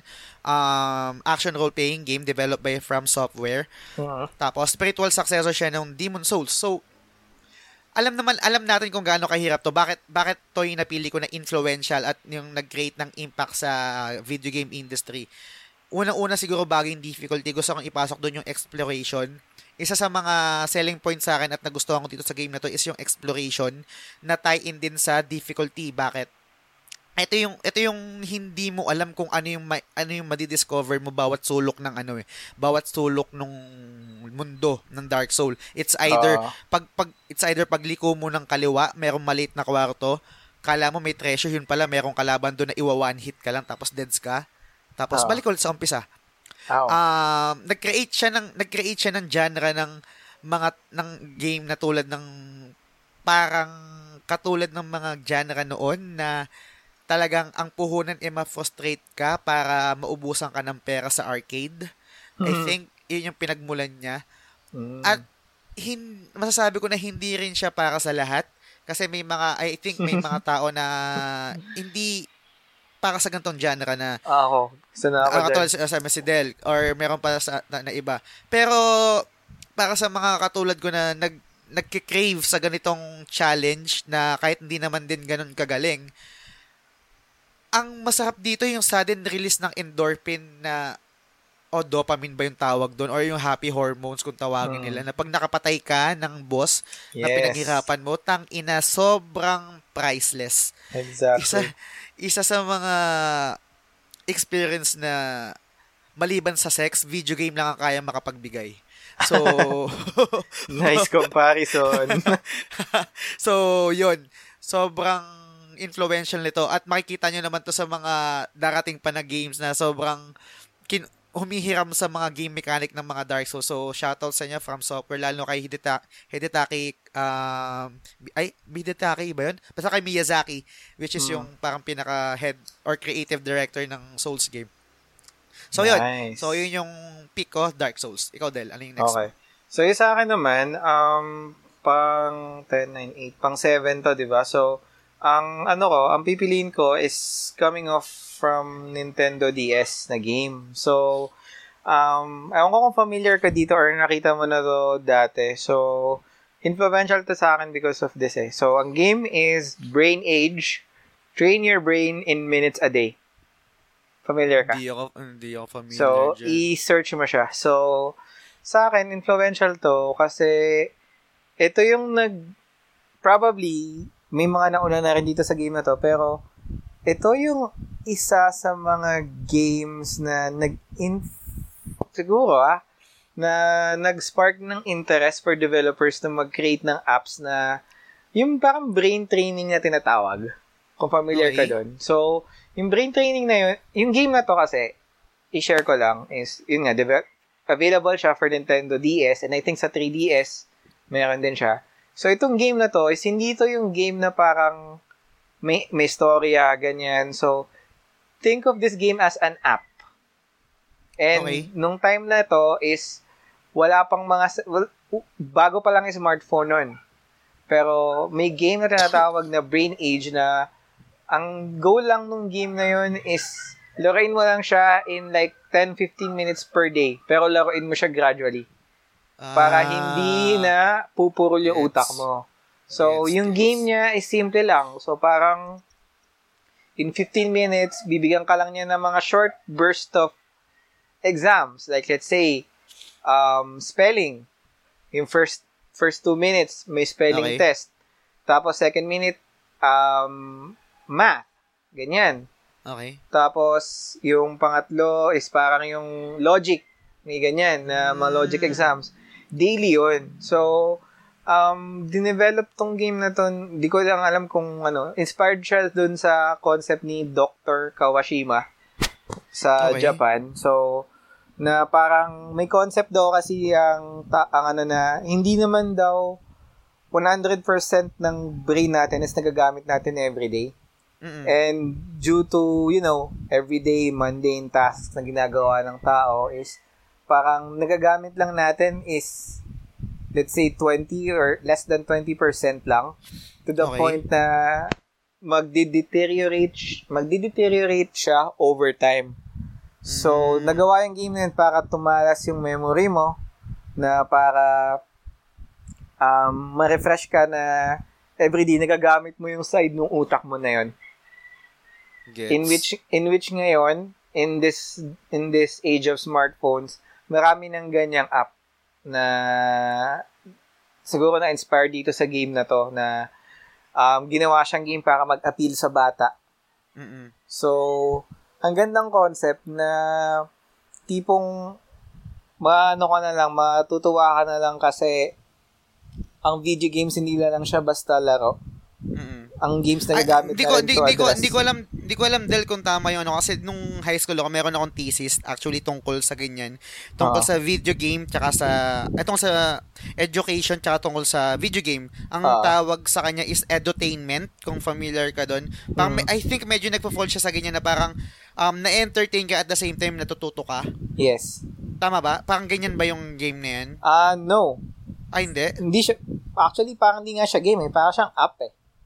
Mm, exam. wala, walang walang walang kasamang entertainment factor parang more on talagang That's the entertainment. I mean, yung typical na definition ng entertainment na ma-enjoy kasi kunwari, um, subjective ang entertainment eh, pero meron siyang universal definition ng entertainment, kailangan ma-entertain ka. Well, in a Gets? way, entertain, nakaka-entertain siya kasi nalaro ko siya eh. Um, Hmm. entertaining naman siya eh. Kasi hindi siya entertainment na parang may story, ganyan. May entertain ka Mm. kasi mawili kang sagutan eh. Mm, Tapos, okay. Ang Kasi I was kasi I was thinking I was thinking na parang katulad ng kunwari si Dora, yung yung cartoon na Dora. Ah, Entertainment no. siya at the same time educa- ed- educational siya. So hindi No. siya ganun. Ah, no, okay, kasi gets, ang ano gets. ko doon, ang take ko naman sa mga ganyan laro is parang Mm. spoon feed ka eh. Mm, Ito kasi gets, is gets. para siyang app na ah, app na talagang itatrack niya yung progress mo tapos Mm, may may siguro ewan kung paano nila ginawa yun na everyday para i-remind ka niya na na hey, yung tagal mo hindi nag-log in. Ito na yung progress mo na um, kailangan natin i- i-enhance yung ano mo sa math, sa ganito, na Ah. nakakatuwa siya. gets, so, gets. Yun. So, parang last point na lang, and nasabi ko naman na to kanina is, Mhm. nakakatuwa ng video games, di lang siya talaga purely for entertainment. Nagagamit rin Mm. siya through, you know, to promote mental or to improve one's mental health or awareness. So, Nice. ayun. So, back to you. Number, pang pito. Pang-pito, pang-pito ba to? Pang six? Tig tatlo pa lang tayo eh. Tig-tatlo. Ah, sige, sige, sige. Ah, So, ang next game ko is, sobrang familiar kayo dito, The Ah. Elder Scrolls 5 Skyrim. So, Mm. ito yung kasama sa list ko kasi I think ito yung nag-cement sa genre ng open world. mm. Hindi ko siya, hindi ko, hindi, actually hindi ko natapos yung, yung story, yung story nito. Puro lang ako side quest sa, sa game. Parang, Ah, nalaro mo yung Skyrim? Mm, nalaro ko yung Skyrim. Nice. Um, pero hindi ko siya natapos, pero hindi ko siya natapos. Ikaw, ikaw wala laro ba yung Skyrim? Hindi, pero parang gusto ko siya laruin sa Switch. Uh, ayun. Hindi ko siya natapos kasi puro, puro side quest lang ako. Tapos parang, at in, pwede ko siyang i-consider na yung Skyrim yung parang first kong experience sa open, quote-unquote, open world na. Kasi Ah. before before naman, meron ng mga open world. Kunwari, sa PS2 yung ah, Grand Theft Auto. Yung Grand Theft Auto, exactly.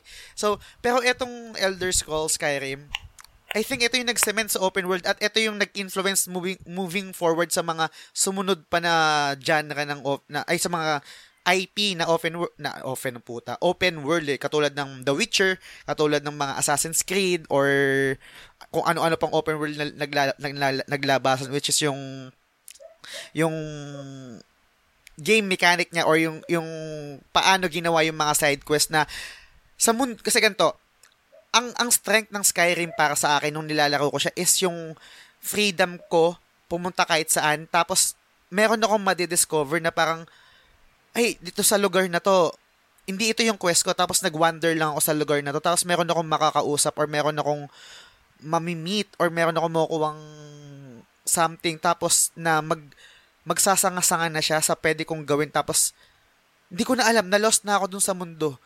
Na parang mm. Andun na ako, part na ako ng mundo ng Skyrim na hindi ko na alam kung anong gagawin ko sa buhay ko.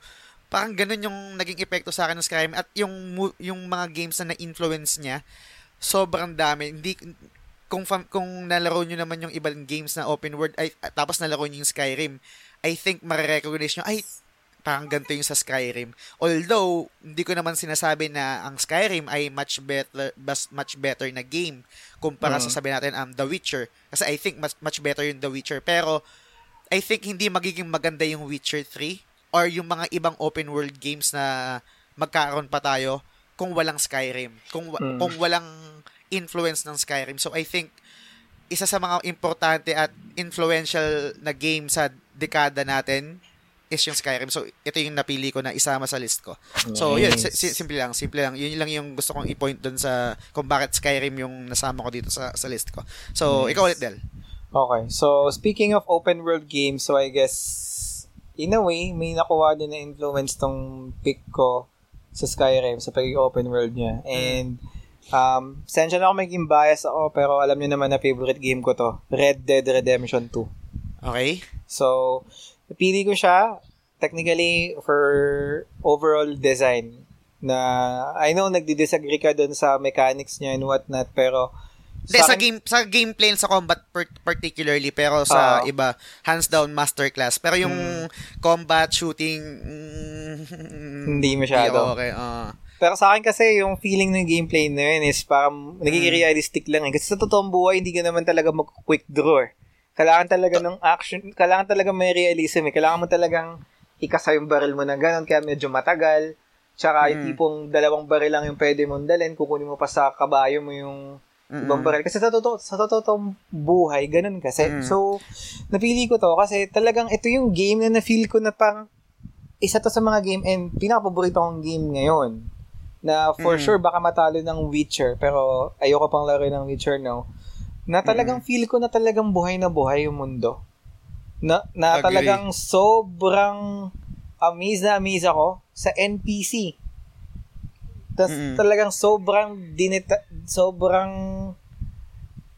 sobrang taba ng utak ng Hauser Brothers para ma-conceptualize na pati ang NPC may kanya-kanyang backstory eh.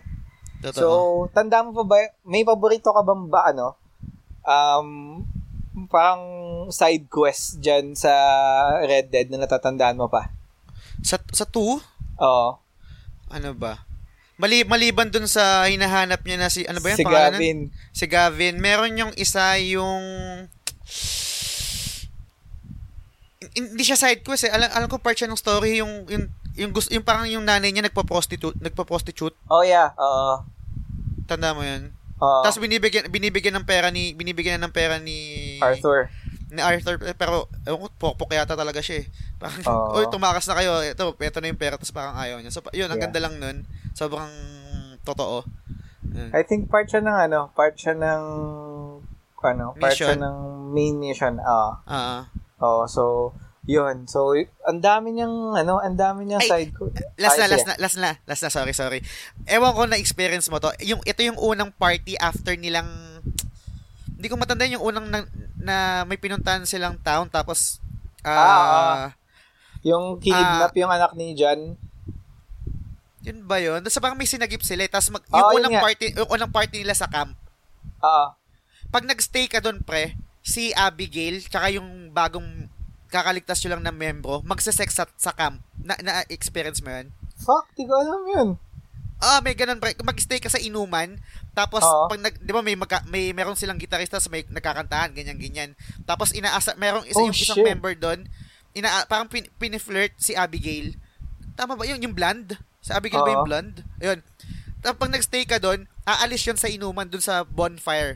Aalis 'yon. Tapos pag sinundan mo sila, doon ka lang sa gilid or sa likod ng ka, ng tent, Mari- uh, maririnig mo sila na parang ini-imply na nagsisex sila. sila. Tapos teka, pag, pag uh, okay sige. Ikaw muna, go, sige. go, go, go, go, go. So, after nun, sabi natin mag-wait ka ng konti, lalabas yun, tapos parang meron line sila na parang hindi na verbatim, sa ini-imply na Yun yan, nag-sex sila. That was fun, parang gano'n. Oo, parang ganun.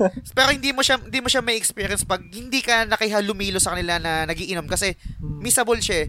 At I think, dagdag ko na lang din, ito yung genius ng House of Brothers na sobrang tapang nila at sobrang dami nilang pera para Ah. mag mag-create ng dialogue na misa, missable, missable, missable. Ah, missable Tapos, dialogue sa... Missable dialogues tsaka mga scenes kasi hindi yan ginagawa ng normal na ano na video game. Lahat ng Yes. kadalasan ng pag video game nag-create sila talagang Mm. tailor fit na na may experience mo sila. Ito sa Dead sa Red Dead, ang Mm. daming pwede mong mamiss pero wala ginawa pa rin nila at may kasamang animation, may kasamang um anong tawag dito? Hmm. Um dialogue. So sobrang laki ng budget at sobrang tapang nung nung gumawa na parang okay sige tang ina. Kung di nyo Mm. ma-experience to, di okay.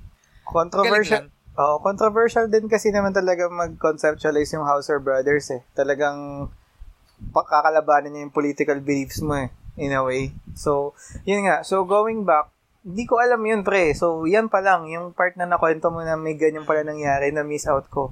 Mas lalo kong na-appreciate to Red Dead. Kasi, yung talagang, your, your, your story, sobrang ganda. Pero, Mm. mas mafe-feel mo pa talaga yung yung mundo nung Old Town America dun sa mga tao na nakapalibot sa'yo eh. Lahat ng tao Ah. may kwento halos eh. Na, ewan, sobra yan. Hindi ko alam yan yung sinabi mo na may ganyan palang eksena na akala ko na Madal- madalas kasi na ako ano, madalas kasi ako tumambay pre sa ano sa camp. Yung Ah. parang ine ine-exhaust ine-exhaust ko bawat character, bawat line nila. Tapos pag Mhm. titigil titigil lang ako pag parang ay puta umulit na yung line nito ah. Ah. Yung parang ganun. Kasi usually, yun yung, kung matagal na kayong video gamer, lalo na sa mga RPG, kakausap ng kakausap kayo sa NPC, di ba, hanggang sa mag-iba, ni, hanggang sa umulit na yung dialogue nila. Hmm. So, na-apply ko siya sa mga gantong game, tapos, doon, doon, doon ko lang din na discover yung mga ganong bagay. Hmm. Actually, pinost ko nga yun sa Twitter. Tapos, tinag ko si, kung familiar ka si Brandon Jones, si Brandon Jones ay Hmm. member ng Easy Allies. Siya yung nag-review ng, siya yung nag-review ng Red Dead Redemption 2 sa, sa Easy Allies. Tapos, Hmm. sabi niya, hindi, nat- natuwa din siya. Sabi ko, wala, hindi ko na-experience yan kasi, ang reality kasi ng mga video game critic is limited yung time nila. So, meron silang deadline. Kunwari, binigay yung game ah kunwari, binigay yung Red Dead one week before ng release. So, Ah. kailangan nilang tapusin yung game In within one one week. Kasi Ah. kailangan nilang gumawa ng review. Ah. So, i- kailangan, I think kailangan din i-take into consideration din yun na ah yung, yung mga opinion kadalasan ng mga video game critic is limita limitado rin kasi limitado rin yung oras nila paglalaro. Kunwari, iba yung experience natin bilang gamer na ninanamnam natin bawat Hmm, Bawat eksena. bawat eksena kumpara sa critic na meron silang limitadong oras. So, sobrang Ah. iba nun. Pero kung meron ka namang pinagkakatiwalaan na critic at at nag naglaline Mm. yung opinion mo sa kanya at yun yung pinapanawalaan mo, I think valid naman yun kung paniniwalaan mo So, yung reviewer na yun. Yun. So, siguro pag nagkaroon na ulit tayo ng ganitong topic next year, baka, ah, baka but by that time nalaro ko ng Witcher. So, fight me Witcher fans. So, laruin nyo din yung Red Dead. Tingnan nyo kung ano yung mas maganda. Magiging subjective man, pero sa akin, walang makakatalo sa Red Dead in terms of yung totoong open world experience.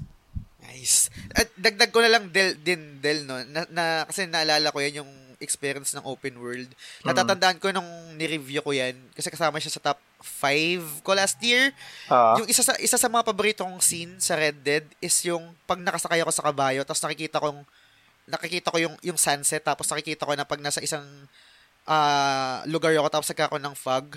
Yung mm, yung nag yung nag nabi-break yung fourth wall na hindi ko naman siya naka, hindi ko na wala naman ako na-feel na snow pero feel dahil sa lamig. visual oh naka putak parang ang lamig ah Ah, ganong ganong kalupit yung pagkaka-build nung nung nung mundo sa Red Dead so sobrang hands down ako Mm. sa technical actually technical marvel ba yung term doon doon sa Mm, game na yan. sobrang Ah. ganda talaga so, yun nga lang ayan. hindi ko lang yun lang hindi ko lang talaga nagustuhan yung gameplay pero it's another topic naman na pwede rin nating i-discuss kung bakit ko hindi nag-resonate yung, yung part na yun. Pero, yun.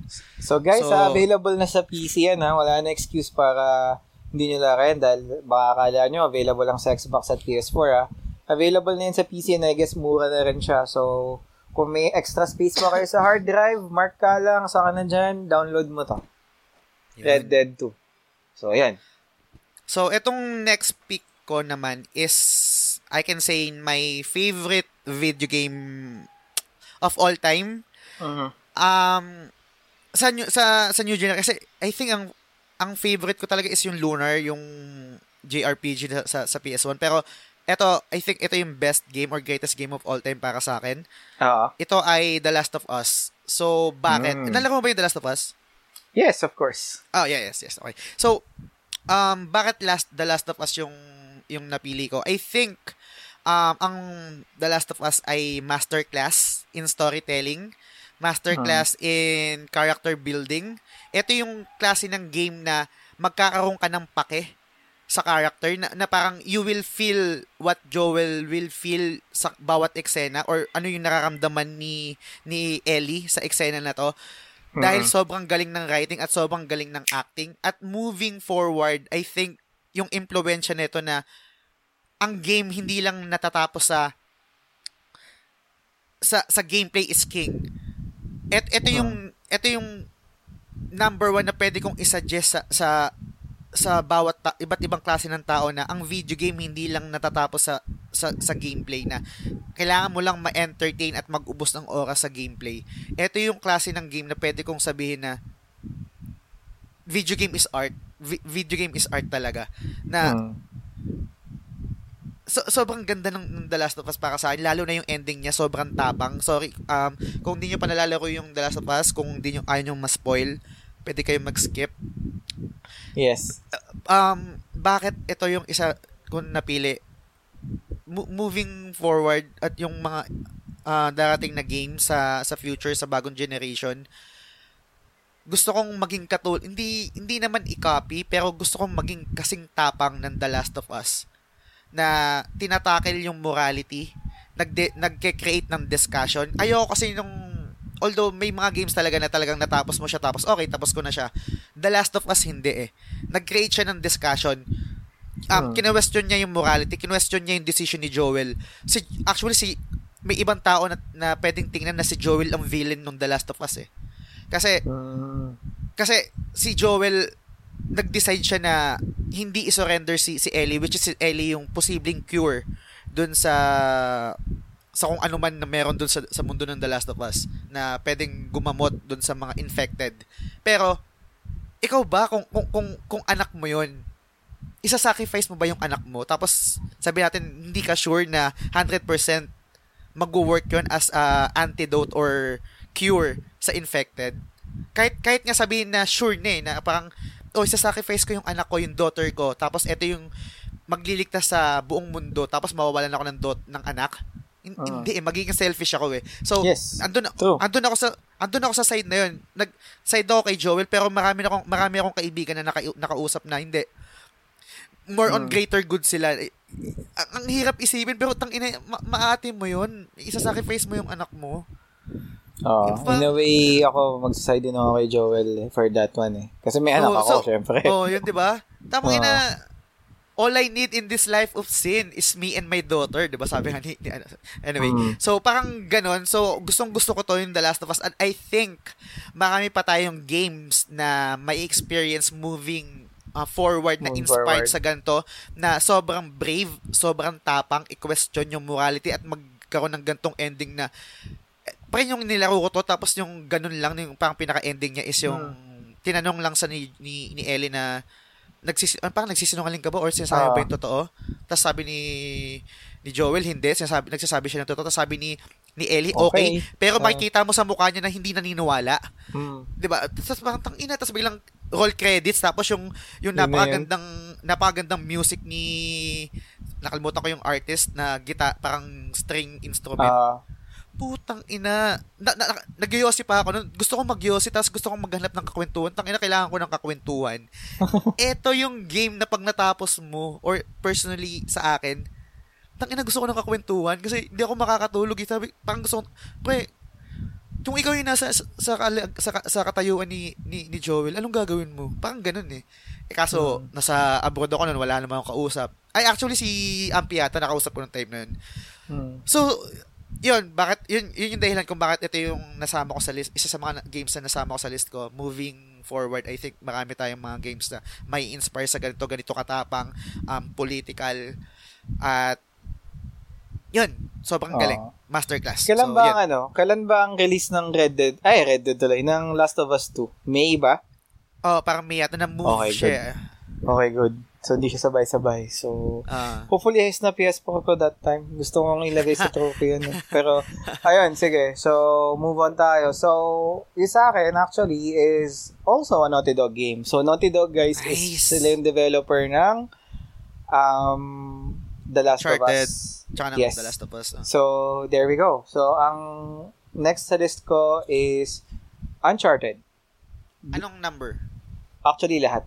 Ah, lahat? Okay, sige. sige. Uh, the, the series itself, Uncharted. So, okay. um, eto naman is medyo lihis siya sa direction na ginawa ng Last of Us. Kasi storytelling-wise is, um, ang story niya is more, sabi mo nga, matapang ang approach eh. Dito naman sa ano, Ah. di- dito naman sa sa Uncharted is talagang isa to sa mga hindi ako mahilig sa platformer nung nagsisimula ako sa PS4. Action platformer na linear. Pero nung nilaro ko to, pucha, dire-diretso, sunod, sunod. 1, 2, 3, tapos 4. Minaraton ko yung apat na Uncharted na yan. Ang nagustuhan ko sa kanya is yung development din ng characters eh. So, Ah, totoo. Nathan Drake. Um, Nathan Drake is like the male version of Lara Croft, di ba? Na mas Archaeology. develop yung character. Yes. No, no, no, no hate kay no hate kay Lara Croft ah, pero hindi ah, hindi masyadong na-develop yung character ni Lara compared kay Nathan Drake. Mm. na from gameplay, combat mechanics, shooting, sobrang hands down ang ganda eh. Na ano, na talagang sobrang mag enjoy ka kahit kahit sabi, sabihin natin na ito yung isa sa game na una kong i-recommend kapag bumili ka ng PS4, itong Uncharted series na to. Nung binilan ko nga ng PS4 yung kapatid ko, binigyan ko siya ng copy nung Uncharted 4 Okay? dapat oh, dapat may Uncharted 4 ata yon tsaka yung tatlong Uncharted. So, yung Ay, apat collection. na yun. Oo, yun yung yun yung alam ko na binigay ko na game sa kanya para ma-experience niya yung ano, yung transition kasi hindi siya naglalaro ng mga PS4 eh, hanggang PS2 siya eh. Nung binilang ko siya ng PS4, ayun, um, sabi ko, ito yung laruin mo, talagang, ano yan, talagang magugustuhan mo yan. So, ayun, because of the gameplay, tsaka yun nga, yung, de- yung character development niya, in a way na, Yan, yan, yan ang, sorry, i- bigay, big- mabilis lang. Yan yung strength ng Naughty Dog eh. Kung paano nila isulat yung character na Hmm. totoong totoo tapos makaka-relate ka tapos magkakaroon ka ng pakialam sa kanila. Sobrang galing talaga. Hmm. Si Nathan Drake, si Sally, si Elena, yung asawa niya, di ba, na, Mm, lalo na yung sa four, si Chloe, si Sam, di ba, na, mm, ang ganda eh, na talagang, gaya na sabi mo, magkakaroon ka talaga ng pake.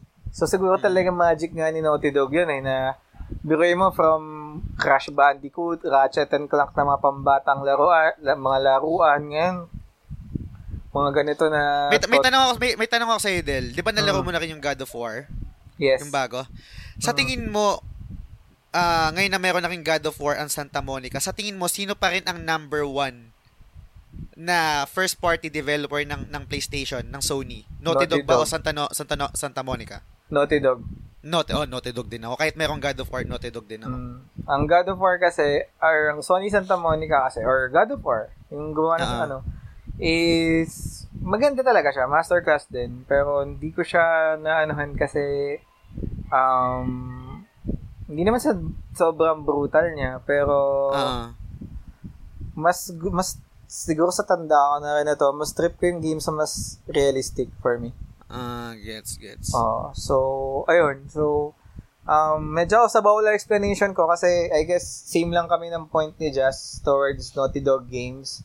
Mm-mm. So, kung ano yung majority na nasabi ni Jazz towards The Last of Us, ganun din dito sa Uncharted. Ang ang Uncharted naman kasi, linear experience din siya, pero ah, I guess, ang dadagdag ko na lang dito is nag-revolutionize siya ng ganitong type ng genre. Ewan ko may tawag na. Like for example na lang Jedi Fallen Order, di ba tinawag natin para Uncharted na Dark Souls. Yung mga, Ah. yung tipong the way how you control the character, sobra swabe yung yung tipong feeling mo lahat ng pader, lahat ng lahat ng pwede mong kapitan, kaya mong kapitan. na mag-snap ka talaga dun sa platform na yun. Na, ayun, Gets, one of the gets. best plat action platformers of all time for me. So, Agree. ayun, Uncharted. So, nakakailan na ba tayo? Nice. Nag-lost track na ako ah. Hindi ko na mabilang pero meron akong isa, dalawa, tatlo, Teka. apat, lima. Lima pa yung natitira kong games na hindi Lima, nasasabi. teka lang ah. So, Ah. Sims, Near, Quantic Dream, Brain Age, um, Uncharted, ano pa ba? Yun, last mo Ah, yung Red. Uncharted. Anim, anim, anim. Kasi, Anim. ano na pala ako. So, sige, anim pang anim mo. Ito yung pang-anim ko. Medyo madaya ako neto kasi hindi talaga siya technically game. Demo siya.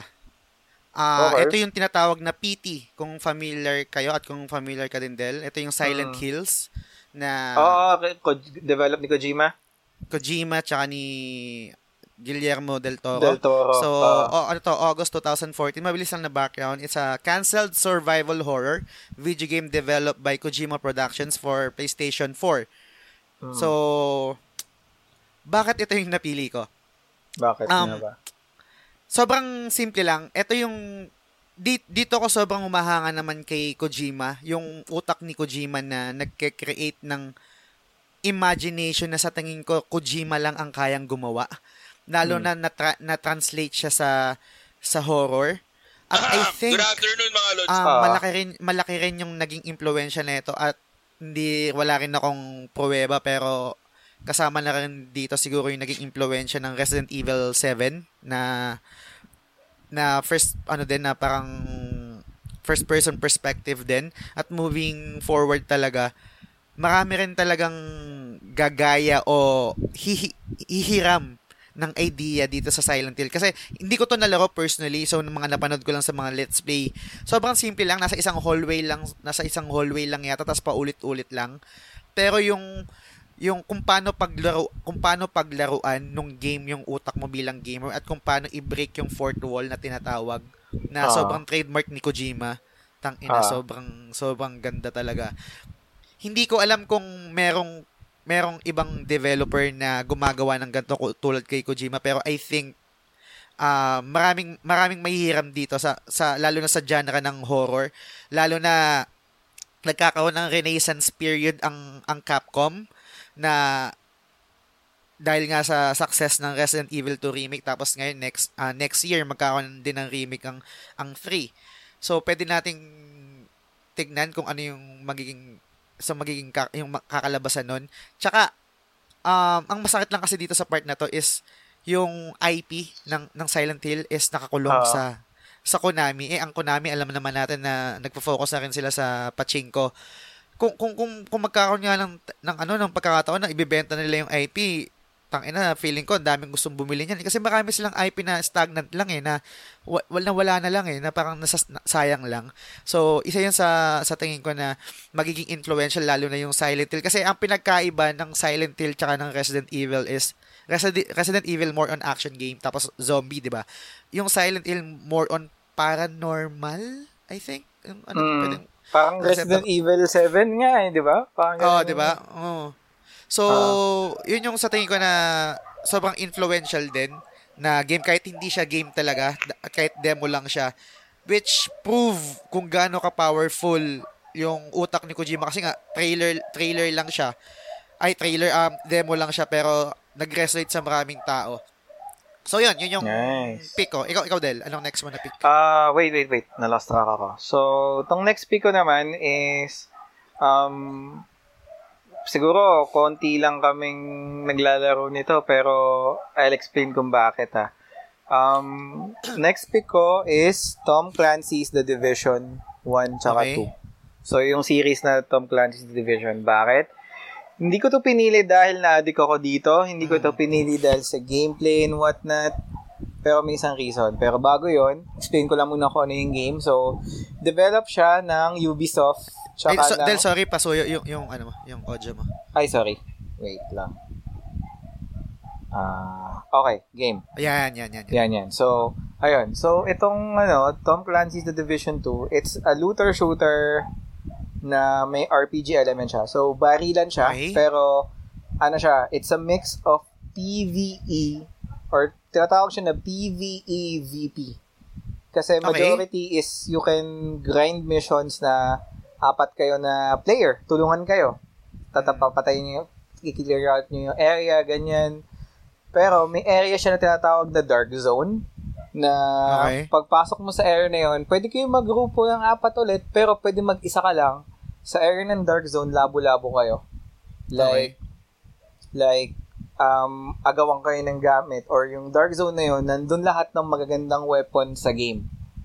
The only way for you to get that is through that area. Kung papasok ka ng dark zone, andun lang yung mga high level gear na tinatawag. So, Mm. um, kung papasok ka doon, every man for himself. Kung sino makakita sa'yo, pwede mong barilin. Or kung may nakita ka na siguro hindi siya todo gwardyado, pwede mo siyang barilin, Mm. kunin mo yung gamit niya. And Nice. it doesn't mean na pag nakuha mo yung gamit na sa'yo na siya for good, kailangan mo pa siyang i-extract. Like, pupunta ka na extraction point, kukunin ng helicopter yung mga napulot mo Mm. na gamit na in a way, magbibuild siya ng opportunity dun sa victim na balikan ka niya. Mm. So, magkaroon ng loop na parang ah, Gantihan, ito, revenge, Gantihan, yes. Oo. So, dun ako na-hook sa game na yon na, again, shoutout sa mga Pookie Boys. So, hindi, ah, taga-explain ko kung bakit ha. Hindi to bastos guys ha. Pookie Boys, Okay. yan yung talagang pinaka sa supportive na group na division player sa PS4. So, ang Pookie stands for Pinoy Ultimate Katipunan Insurgents. P-U-K-I. Yes, yun yung grupo namin sa ano, na ngayon lang kasi medyo hindi na maganda yung gameplay ng ano eh, ng Division 2. Okay. Tsaka yung mga, yung mga veteran players namin doon, nag, nag-migrate na sa Call of Duty, sa Modern Warfare. Pero, um, bakit nga ba ito pinili ko? Pinili ko to dahil sa tinatawag na, ano, community support nila. Kasi, Mm. wala pa ako, quote me na lang ha, pero wala pa akong nakita ng game na every week nagre-release ng podcast na transparent sa audience niya. Na binabalita kung ano yung mga binago nila, kailan yung patch. So, yung tipong, tipong, ito yung isa sa mga game, online games na nalaro ko na feel ko part ako nung Division community. Na, Stig. na every week, may, may, may channel sa YouTube na tinatawag, ay may, may show sa YouTube na tinatawag na State Division, Division or Division, uh, The Division State of the Game. Mm. Every week yun as much as possible, nagre-release sila ng para siyang podcast or like um, a talk show na Ah. pag-usapan nila every week yung game. Like, every week nag invite sila ng mga developer, tatanungin kung ano yung mga idadagdag natin Mm. sa next week, tapos kung kailan yung maintenance, ano yung mga details ng event. Mm. Wala ako nakita pang ganong game eh, na ganon ka-consistent na every week pinaparamdam Oo. Oo, na pinaparamdam sa akin na um, they're doing their best para improve yung game tsaka Game. they're doing what they can or basically they hear your feedback na ina-acknowledge nila na kapag may mali silang ginawa dun sa game i-acknowledge nila na it's their fault, ganyan. O di kaya Nice. kung mayroon silang um, upcoming event na may makuha ka na ganitong item, i-hype nila. So, Y- yan yung maganda sa ano, napansin ko na hindi lang sa Division kasi wala akong masyadong idea sa Division. Yan yung napapansin ko sa Ubisoft. Mm. Ano sila no, player player centric. Talaga Yes. nakikinig talaga sila sa ano no, sa mga Mm. consumer nila. Yes. And I think sa lineup ng Ubisoft games ngayon, Division lang yung may weekly podcast na ganito. Dapat nga, ano eh, dapat nga may ganyan din na Rainbow Six Siege eh. Oo. 'Di ba? Pero Kasi- pero official official podcast ba siya ng Ubisoft ng ng Division or parang independent din katulad natin? what do you mean, yung developer? Hindi, yung podcast na binabanggit mo. No, Sabi mo- ah, Ubisoft funded siya. Ah, Ubisoft wanted So, siya. ang ang host is parang community manager ng Massive or yeah, ng Massive. Tapos, siya yung nag-ano ng host. Tapos, feature din Mm, okay. nila yung mga community, ganyan.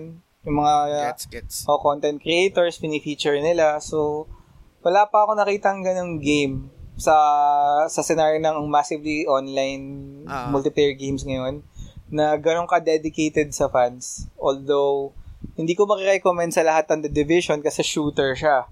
Tsaka, medyo grindy siya. Pero, mas na enjoy ko yung game lalo because of that thought na I hope na um, mag sa mga future na online games like yung paparating na God's Fall ba yun sa PS5 Ah, ah. kung kung magbo-boom yan gawa sila ng ganong ganong setup mas dadami yung fans nila so Nice. probably this is the game na least popular siguro marami nang magsasabi ng pangit nito pero Mhm. hindi because of the gameplay it's because of the community so yun yung sa akin the division Nice.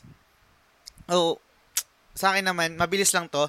I, I think kailangan ko lang din banggitin to kasi sobrang phenomenon at I think this game um pushed the boundaries of the device itself. So, anong game to? Pokemon Go. Na-release to noong Okay. 2016.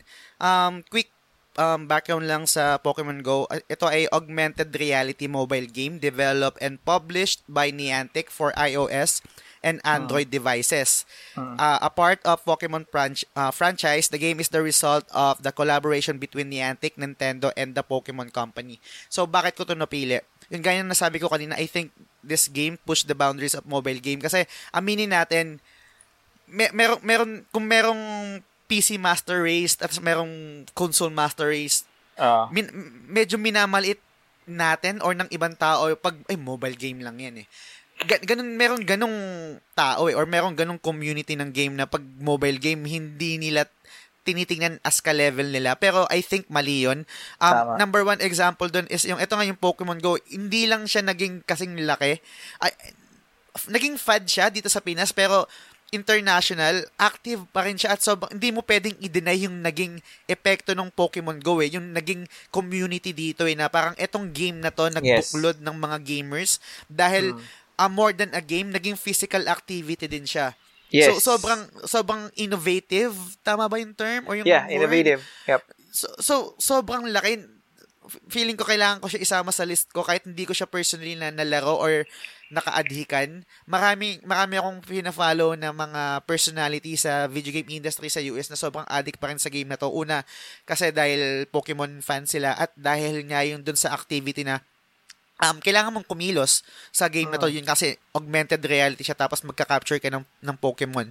So, I think etong dahil sa Pokemon Go, marami ding nanganak na mga konsepto katulad nga nung parang ewan ko na kung matutuloy yun or, or parang ano lang yun na parang meme lang siya yung parang um tawag dito yung Fatal Frame Go kung familiar ka sa Mm. Fatal Ah, sa Fatal ah. Frame tapos Mm. meron din yung naging Ghostbuster na parang Go din Manghuli ka ng go- ghost. manghuli ka ng ghost so marami So I, I think maraming manganganak na, na, na game na katulad ng Pokemon Go din na, na augmented reality or baka sa susunod is hindi na augmented reality talaga. Hmm. So, yun.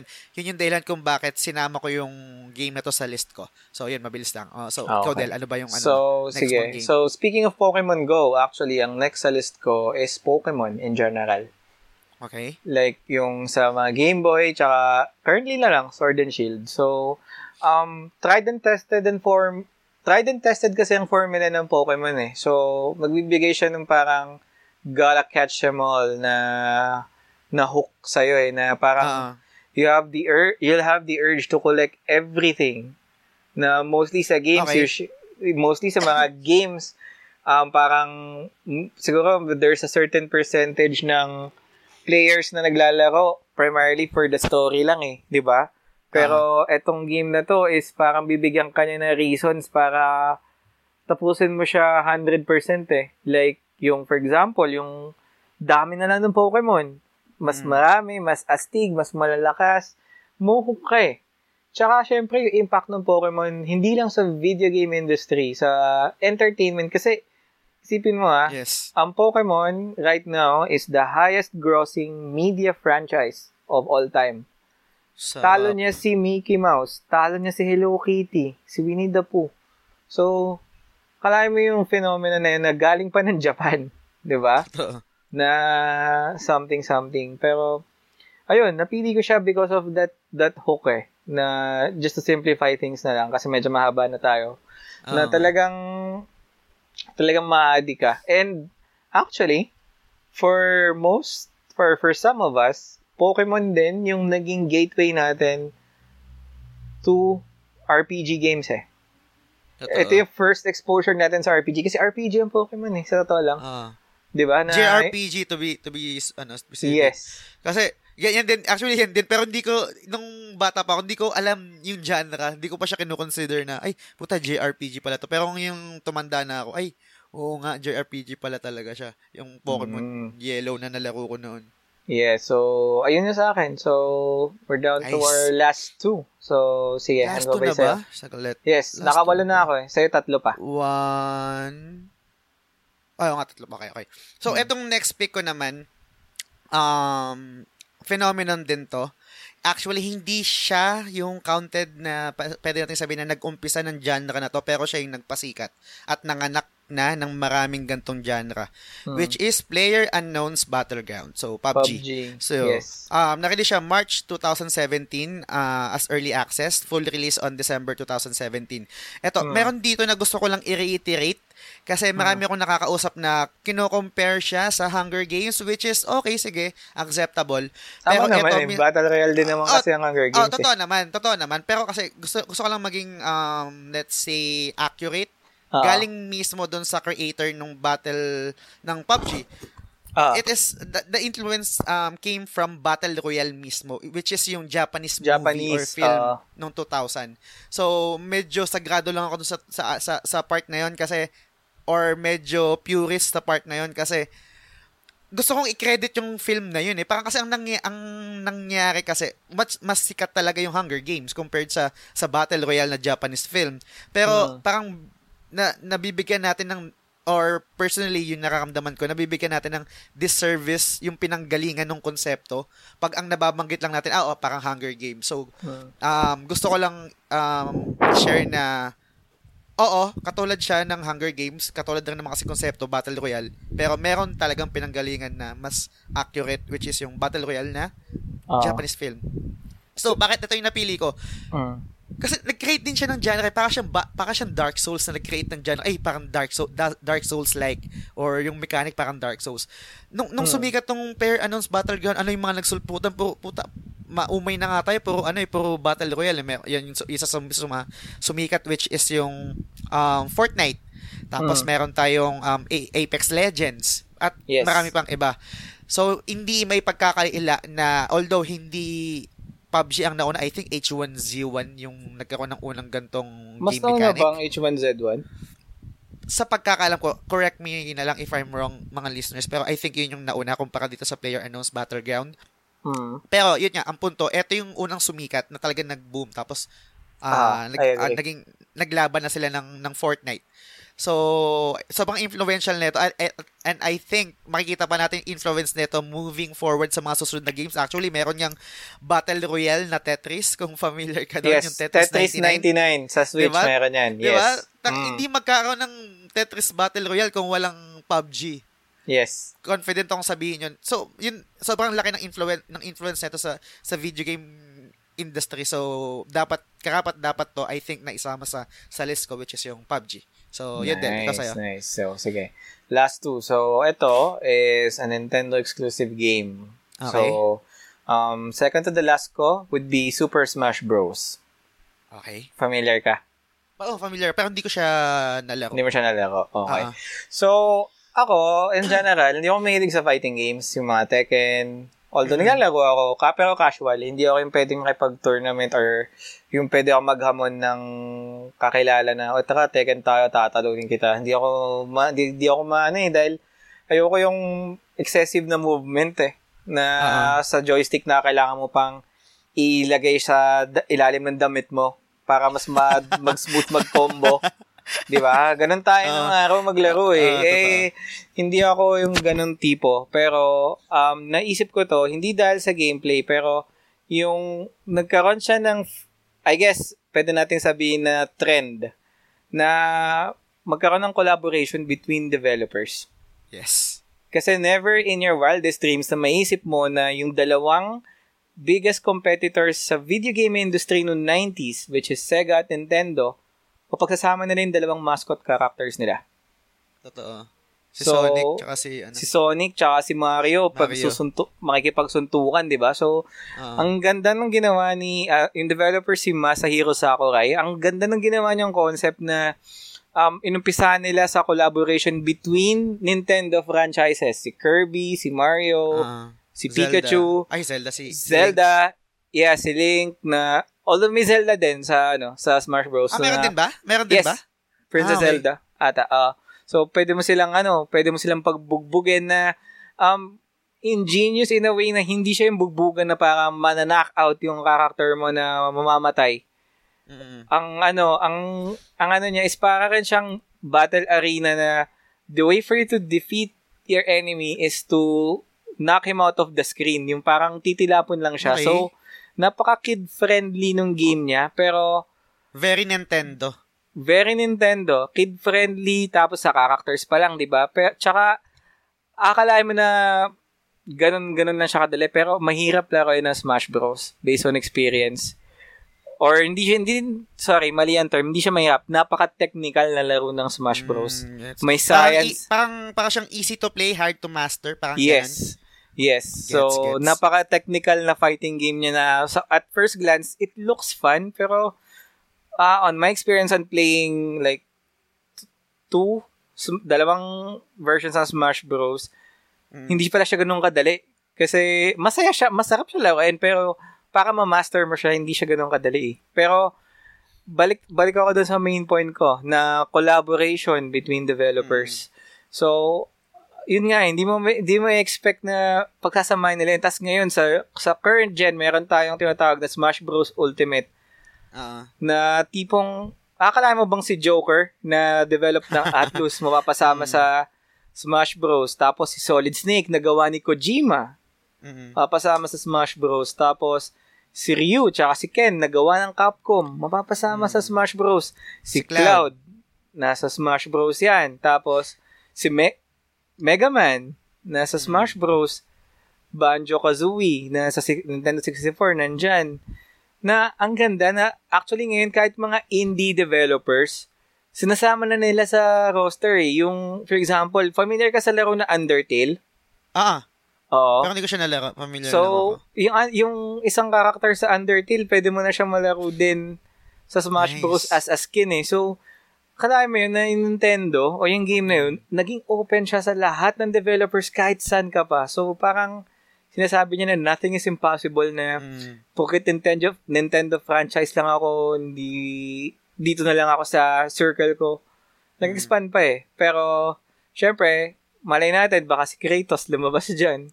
Pero malabong malabo, si Sora, di ba? Mm, si So, Sora. Ayun, yun yung sa akin, yung talagang Nice. naging way nila para makapag-collaborate sa iba na sobrang rare. Pero ngayon kasi, uso na rin yung mga collabo event eh. Like si, sa, si Capcom din, mga ganyan. So, ayun hindi ko lang. siya hindi ko siya nalaro del no. So wala akong Mm. personal experience sa sa Smash Bro pero mad respect kasi Ah, parang expose ako dyan sa mga fina-follow ko din ng mga celebrities sa States na talagang sobrang galing nga talaga ng ginagawa ng Nintendo in terms of collaboration lalo na sa game na yan. Lalo Yes. na yung ginagawa ni Sakurai sa pag-balance ng bawat characters kasi sobrang dami ng Mm. characters so kailangan kailangan balance siya lalo na ginagamit yung game yan sa tournament so kailangan talagang yun nga balance kasi Mm. pag pag hindi ay hindi siya mag-work as game for tournaments na pang esports din talaga. Yes, sir. So, ayun. So, last two for you.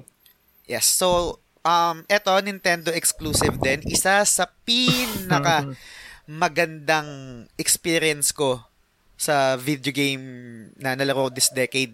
Um, Zelda Breath of the Wild. Um, oh, shit. siya- Don't start. Nilalaro mo ko yan ngayon. Punyemas Wag naman. ba? oh. Wag ba? Wag ba? Stop ko na. Hindi, hindi, hindi. Sige, sige. Pero gusto kong gawa na episode to. Sige, sige, sige. Gawa natin. Pero, episode. sige, sige. Bakit? Bakit? Okay, sige. So, nas, nag, na-release siya nung March 3, 2017. Hindi ko Hmm. siya Game of the Year nung, nung year na to. Ang Hmm. game of the ang game of the year ko nung 2017 ay Perso- Persona, Persona. 5 kasi kasi may kasamang bias yun kasi sobrang close to my heart ang genre ng JRPG walang makakatalo doon. Pero Hmm. katakantaduhan para sabihin ko na hindi masterclass or masterpiece ang Zelda Breath of the Wild. Bakit? Ito yung ito yung um correct me Del, hindi ako masyadong magaling sa English. Ito yung quintessential Yes. na open world game na masasay putang tang ina talaga. Ito yung Mm. kung kung alam mo yung ano yung plateau, yung paglabas mo dun sa kuweba yes, sa Great Plateau. Great Plateau tapos bahala ka na sa buhay mo kung saan ka pupunta. Yes. so, yung nilaro ko siya tapos ito yung ito yung game ng open world na binigay talaga sa yung freedom. Bahala ka kung paano mo itatakal. Basta ang main goal mo, kita mo sa horizon, ito Mm. yung castle ni Ganon. Yun yung ultimate goal mo. Pwede nga idiretso mo na kung matapang ka eh. Diretsoin mo na punta ka Ah. kay Ganon. Pero hindi ka makakapunta kasi sobrang hina mo. Marami Yes. kang madadaanan ng mga... one shot ka. Oo, nung mga may la- laser na parang may mga gala, may, mga paa Oh, yung Guardians. Uh, ang guardians, yan.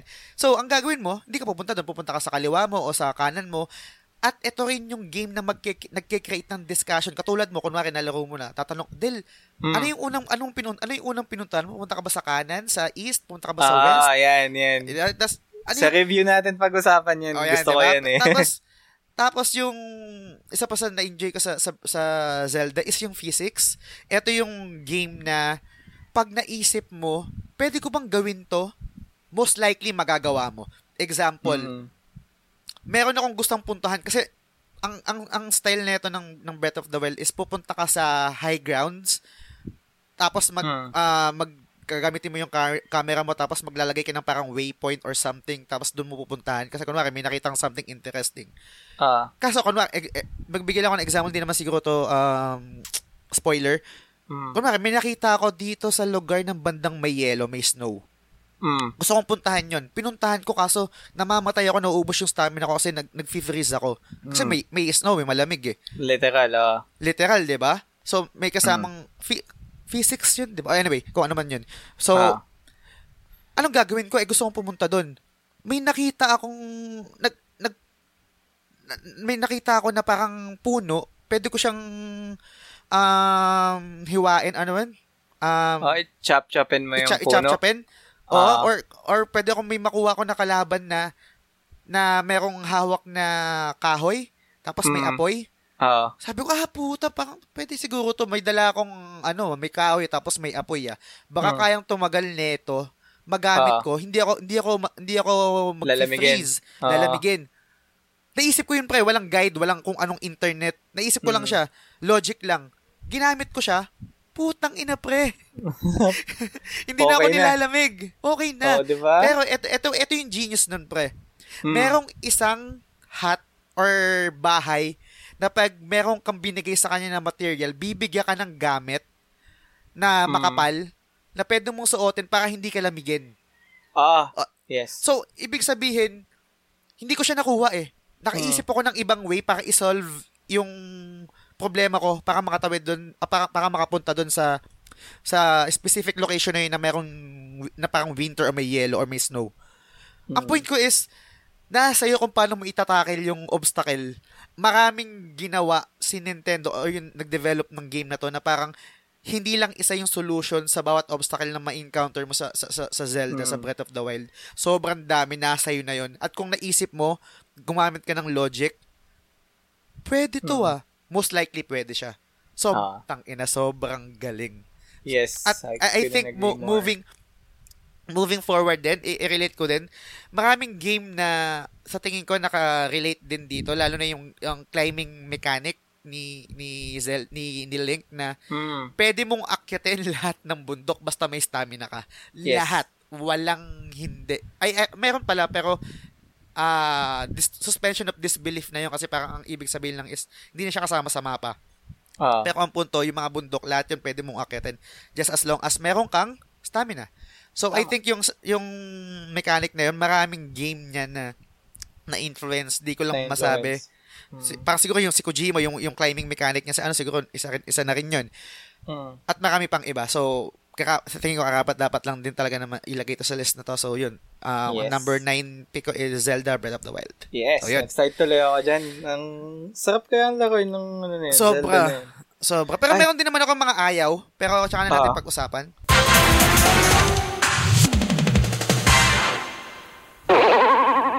Ikaw pre, anong ano ba? Ano ba yung number one mo sa list mo? Well, number one ko siguro obvious na. Si Mario. Or let's say Super Mario Brothers. Yung una. Oo. Um, paano ba? Do I need to really explain kung bakit Mario? Di ba? Kilala na na lahat yan eh. Like, Mm. kahit sinong tanongin mo na tao, like, kahit sabihin mong hindi siya gamer, casual lang, pag naisip nila yung word na video game, si Mario talaga ang unang papasok sa uh, isip ng mga yan eh. Siguro, I can say Yes. sa generation natin, di ba? Kasi, Mm. yun yung mga naunang icons eh. Ngayon, siguro, kapag tinanong mo yung mga bata, kung sino ba yung influential sa kanila, siguro Roblox or Fortnite, mga ganyan. Minecraft. Minecraft. Iba na kasi ang trip ng kabataan ngayon eh. Pero, I guess yung Mario, yung nag-revolutionize ng platformer talaga. 'Di ba? Yung tipong, yung side-scrolling. Agree. Kahit nga hindi kahit kahit nga hindi platformer, I think buong video game Yes. industry eh. kasi Mm. buong Nintendo yun yung flagship nila tapos yun yung nagkaroon sila ng talagang buong mundo nagkaroon ng craze Yes. patungo or about Mario. Hindi lang siya basta sa Japan nag-originate ha. So, simula Yes. nung na-import yan sa US, grabe yung mga Mm. kabataan, parang BTS yan na talagang dinudumog. Ubus na lahat ng stocks ng Mm. game. So, iba din nung araw eh. Tsaka, syempre, sa dami na ng Mario na games ngayon, mula yung OG sa NES hanggang yung pinaka-recent nga, which is yung Super Mario Odyssey, ano na, nag-evolve na rin si Mario. Hindi lang siya basta nag-stick dun sa genre na yon So, Mm. biruin mo si Mario, may RPG na game, di ba? Yes. Di ba? May Ah. RPG, tapos lahat na halos ng sports na Mario games meron, tapos yung mga action, yung 3D na Mario nga ngayon, di ba? So, Mm. iba eh. Iba yung impact niyan sa siguro sa mga generation natin. Pero sa generation ng iba, I guess, kukunti na lang yung may kilala kay Mario. Iba na yung trip ng kabataan eh. Pero syempre, hindi pwedeng mawala yan sa list in terms of influence si Mario talaga. So, ayun. Agree. Ayun. Agree. Tsaka dagdag ko, dahil, Mm. dagdag ko, dahil, teka, bago i-sabihin yung last ko, dagdag ko lang din. I think hindi lang din, hindi, actually tama eh, kasi gamer, uh, influence sa gamer, at yung mga gamer na yun, kadalasan yun yung mga nagiging developer, at sila Yes. na rin naman yung nagde-develop ng game. So, lumalabas din talaga yung influence nun. Kasi karamihan, or hindi naman lahat, pero karamihan ng mga developers ay, I think, gamers din. Tama. So, dun magbabase yung mga influences nila at kung paano yun mag-reflect Mm. or paano magmamaterialize sa mga games na dinedevelop nila. So, yun, I agree. Sobrang, sobrang influential talaga niya ng Mario. Lalo na siya yung parang nag-revolutionize or bumuhay sa video game industry Yes. nung ba- late Nagkaroon- 80s or Oo. mid-80s. yung tinatawag nila na video game crush of 1980 something. Mm-mm. Sila yung ano, Nintendo in particular, tsaka si Mario. Yan, sila yung Mm. mga na, ano, nag-revive na okay pa rin pala ang video games despite of you know, yung naging crisis nga. So, Yes. Nice. Good choice. nice, nice. So, last mo, ano na ba? Eto, yung last ko, latest latest game to. Um, Oo. Actually, kung mapapansin mo, no, iba yung way natin ng pagpili ng mga games na influential tsaka nagbigay ng impact. Hmm. I think ikaw mas nag-focus ka sa wider range Hmm. from starting from the very beginning. Ako naman nag-focus ako sa sa pinakabago na Mm. parang mas mag-moving forward sa bagong generation or bagong dek- dekada na magiging Mm. mga influentials na game. Influential na game. So, eto, etong last ko, actually, um, ito yung Game of the Year sa The Game Awards, kung familiar kayo. Um, Sekiro Shadows Die Twice. So, bakit? Bakit ito yung napili ko? I, I think di mo pa nalalaro, nalalaro to, Del, no? Hindi pa. Hindi pa, okay. So, um, dalawa yung game ko na Get Good from from software na game gal- gawa ni Miyazaki. Hmm. So, yung una yung sinabi ko is yung Dark, Souls, na nag-revolutionize din or nag-create ng bagong genre, genre which is yung Get Good nga na Mm. game. So, yun. So, bakit bakit ko pa sinama tong Sekiro Shadows Die Twice? So, Mm. I think debate debate to or pwede nyo rin akong i-debate pero personally I think etong Sekiro yung gameplay nito is the um I think I can say na video game art in its truest form. Bakit? Kasi I think hanggang ngayon debate pa rin kung ang video game is art eh. Ang laging binabato sa atin ng mga kritiko or ng ibang galing sa ibang art. For example, yung art na painting, drawing, um, film, music, acting. Kasi ang video game, combination or com- compilation siya ng lahat ng art pero yung mismong quote-unquote na art form Oo. ng video game, parang wala tayong masabi. Ang, ang, ang unique lang sa atin is interactive tayo eh. Tama. Yung, yung video game is interactive tapos pinaghalo-halo na art form. So, ano ba yung pinaka, pwede nating masabi na pinaka art form talaga na unique sa video game maliban sa pagiging interactive niya? Mm. I think eto, eto pa- papasok doon yung yung gameplay ng Sekiro. Kasi yung Sekiro, para siyang, um, in a way, uh, gaya, gaya ng sabi ko before, um, para siyang rhythm game. Mm. At the same time, maghahalo yung visual tsaka yung auditory or yung audio na kailangan mong i-incorporate sa input mo. For example, kasi yung main mechanic kasi ng game is to deflect and then evade and then attack. So, Mm. meron siyang rhythm. E- Every enemy, merong type ng pag-atake na pwedeng i-evade, pwedeng i-deflect, at pwede rin namang um, i-counter at the same time. Mm. Pag pinagsama-sama mo yun, para siyang perfect um, version kung paano makipag-sword um, sword fight Sword or fight. paano makipag makipag-ispadahan. Kasi Ah.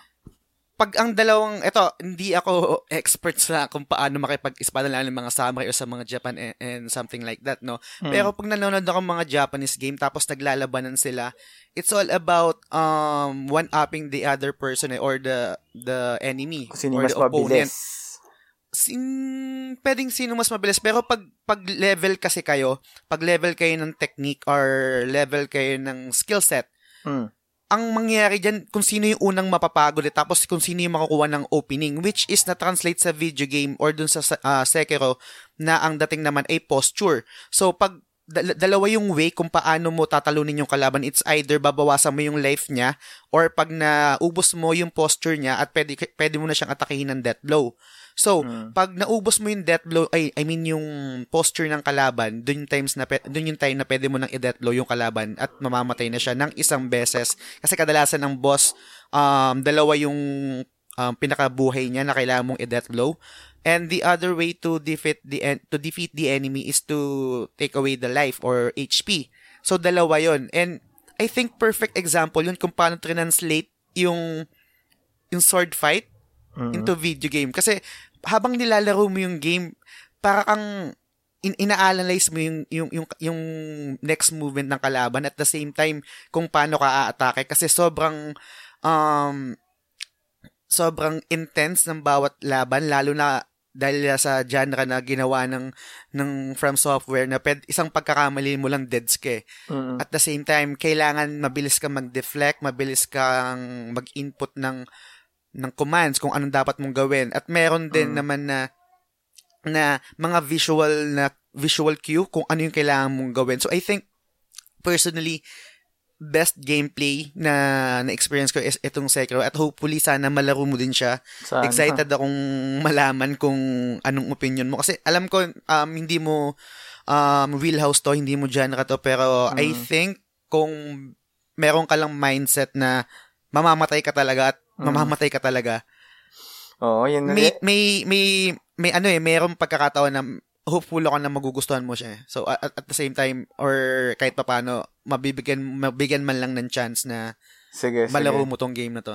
Pero kung, sige, ang naano ko lang kasi talaga when it comes to, Mm. yun nga, yung get good is, yung frustration nga na, I know, mamatay ako na parang, Mm. um, ako personally, as a gamer, ayoko yung, gusto ko Ah. lang yung medyo smooth sailing eh. Pero, sige, why not? Open din naman ako sa Mm. ganyan. Siguro kung ma-master ko yung control kasi, I think Ah. dati rin naman nung man- no sa Monster Hunter, nahirapan din ako eh. Pero eventually, dahil ginusto ko nga siya, pinilit kong aralin, knowing na mas complex si Monster Hunter, 'di ba? So Yes. um sige, sige, try natin. Um anayin lang natin Sige. 'tong mga backlog natin kasi medyo Ang dami, madami-dami. dami pa.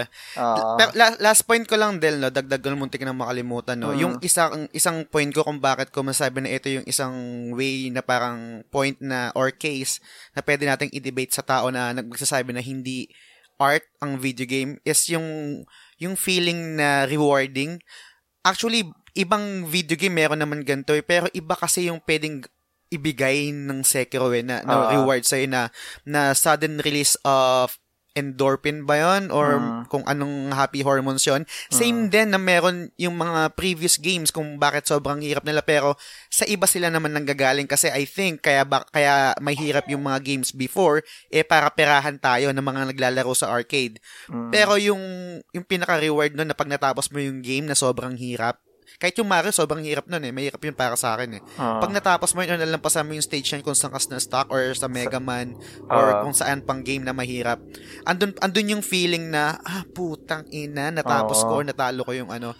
Yes. Yung eto, etong Sekiro, yun yung isa sa mga talagang selling point sa akin, yung pakiramdam na Mm. pinagdaanan ko, kinaya ko, natalo ko yung kalaban, sobrang sarap, sobrang rewarding. So yun, yun yung pinaka Tama, number one ko or tama. pinaka last na list ko, Sekiro Shadows Die Twice. Yes. So, kayo guys, kung feeling nyo may mga games na tingin nyo eh, influential din na probably hindi namin nasabi, feel free to reach out to our page. Uh, Yes. let us know. Baka meron, meron lang kami sigurong na-miss na di pa namin nilalaro or probably hindi pa kami aware. So, feel free to talk to us para maliwanagan din kami at probably ma-ano rin namin, ma-discuss din namin to in the future. Yes, agree. So Yes. yun, message lang kayo. So ngayon, um, mahaba na yung episode, sorry, pero Yes. ganun talaga at um, Mm. season finale naman ito. Move Mhm, on na tayo sa pagbigyan nyo na. Oh, pagbigyan nyo na. Minsan lang naman, minsan lang naman Ah. mahaba yung episode namin. Mm. Anyway, minsan, so eto. minsan lang mag 3 hours may get, no? Oh, So, minsan okay lang, eh. minsan lang. Uh, Alright, so yan, so, so- move, move on na tayo sa off-topic recommendation. So, Mhm. Del, Sige, sige. Ako na? na muna mauna. So, last time, I guess, yung pinaka nag-hook sa'yo, si Chindetera, di ba? So, yes, bumili pa ako ng t-shirt.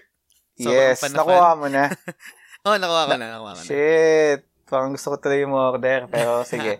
Um, sige, kung nag-enjoy ka kay Chindetera, ang in, ang, what, how should I say this? Yung, i-recommend ko this time is yung ugat. Yung banda na nag-ugat kung bakit meron ngayong Chindetera, meron ngayong Grace Note, at siguro yung mga female-fronted bands na medyo ganun yung tugtugan. So, Nice. Um, naisip ko na ano, naisip and take note, mahirap din i-pronounce ang pangalan ng banda na to. So, um, Okay. eto, ipapaspell ko, ay, i-spell ko, tapos try mo kung paano mo siya i-pronounce. Okay? Sige. So, Sige. E, E for, e, e for echo, double F, Okay. tapos I, N, Okay. B, B for boy, O for Okay. Oscar, I for India, Okay. C for Charlie, H for Hotel, E for Echo. Puta, ano to? Hirap, no? So, kahit ako din actually hindi ko, sige. Effin boy shit. Yeah. Hindi, Effin Voich. I think Effin Ano, Voich ang tama. Effin Voich. Ah, Effin boy. Ewan ko ah, pero yun yung basa ko sa talaga sa kanya eh. Pero Okay. um, na- naisip ko na i-recommend to ngayon kasi ano, to give you a quick history, nung nag-start ako magbanda nung siguro mga 2006 to 2000, mga bandang 2006 to 2008 ko to na-discover sa sound school pa yon Isa to sa mga, I guess, nakasabayan namin na pasikat sana talaga, as in. Sila yung mga unang nagko-cover ng Paramore, tapos yung tugtugan nila, Mm. Paramore, na ang ganda ng potential kaso nag-abroad yung vocalist, si Alex, babae. Okay. So, parang ngayong December actually, so I think a couple of days ago, nagbakasyon na ata ulit si Alex dito sa Pinas. Tapos, nagkaroon sila na reunion concert. So, lahat nung probably mga naging pa, naging influence nila uh, Chindetera, ay, paano ba to? Sila Chindetera, Mary Zark, yung mga talaga naging tropa nila, nagtulong-tulong sila na mag-front act para dito sa banda na to. Kasi talagang sa eksena ng OPM nung araw, especially kung medyo kakis, medyo, or kung kakista ka or mga rock music na hilig mo nung bandang late 2000s, eh, imposible hindi mo to kilala. So, ayun, Effin Butch. So, nice. sadly, wala silang recording na matino since ang huling recording nila is nasa 2008 pa. Pero available naman sa YouTube. Yung kanta na i-play natin ngayon is na ta- ang title is I Don't Remember. So, okay. isa to sa mga kanta na nakilala sila talaga. So, again, pakinggan natin I Don't Remember by Epin Boych.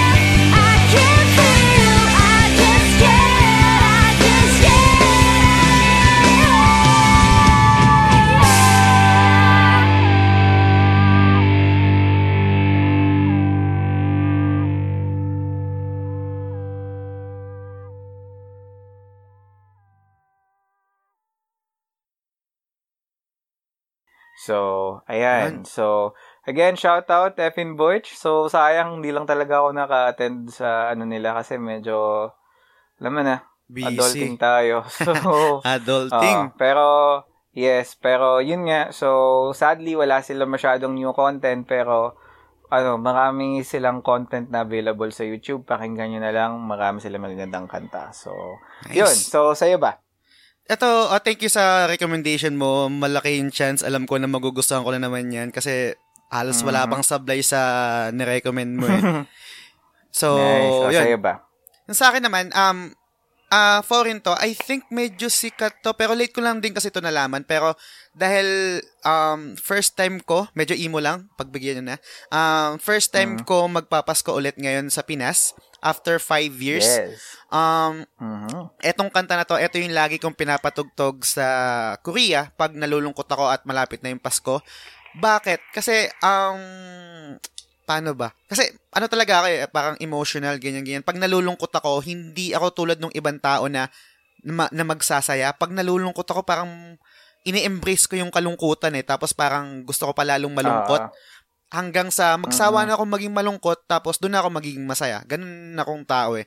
Kaya Mhm. hindi ako pero gets ko naman na parang yung ibang tao pag nalulungkot, 'di ba, parang sabihin, "Uy, wag wag ka nang tumambay diyan sa kalungkutan na yan, tara magsaya tayo." ba? Okay naman 'yun, Mhm. gets ko 'yun. Pero ako kasi hindi ako ganun. So I think kung meron tayong mga listeners na nasa ibang bansa na na, mag, na hindi makakauwi ngayong Pasko para ah, makasama yung mga mahal nila sa buhay. I think um, may lisensya kang maging malungkot. Kung gusto mong maging malungkot, okay lang yan. Huwag ka lang masyadong bumabad. mhm. At Tama. Kung may time na gusto mo rin mag-enjoy, kung ano yung bagay na makakapagbigay ng saya sa'yo tulad ng pagbili ng, ng bagong game, ng bagong console, wag mong ipagkait yan sa Oo. sarili mo. At deserve mo yan, kailangan mo yan. At hindi yan Mm. pagiging madamot, kailangan mo din kailangan mo din maging ah, mapagbigay sa sarili mo kasi para sa din yan. Eh. Mababaliw ka diyan pag puro ka lang padala, puro ka lang ipon. Enjoyin mo din yung kinikita mo. So, ano ba 'tong recommendation ko? Um foreign to, Mm. sikat na banda, Coldplay. Ang title niya ay Coldplay, sikat talaga yan. Mm. Ang- isa sa mga favorite talaga na, oh, yan. isa sa mga moment isa favorite na moment ko sa Korea yung nanood ako sa kanilang cold ng concert ng Coldplay. Anyway, ibang Nanood topic ka na yan. ng Coldplay live? Wow. Mm. Kasi mura eh. Mura yung Shit. mura yung ticket dito sa Korea diyan sa Pinas ay dito sa Pinas. Masyadong ewan ko bakit ganun. 10,000, mm, ano ko, malayo ka pa eh. Mm, yung VIP nasa 25 kung di ako nagkakamali. Ah, Doon ang Nice, ang VIP nice. doon nasa 5,000 lang. fudge, sarap. Laki ng difference. So anyway, Ah. So, yun, ang banda ay Coldplay at ang title ay 2,000 Miles. So, pakinggan natin.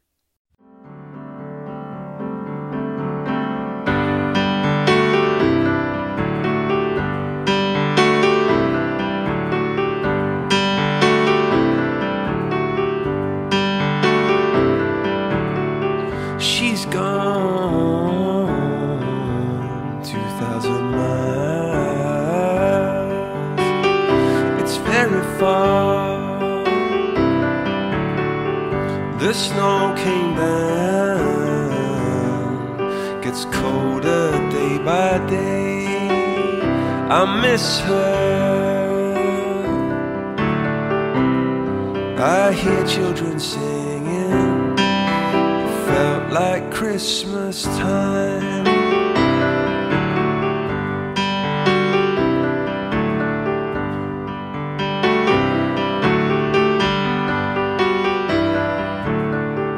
In these frozen and silent nights, sometimes in a dream, you appear outside under the purple sky. Diamonds in the snow sparkle, and our hearts were singing. Christmas time.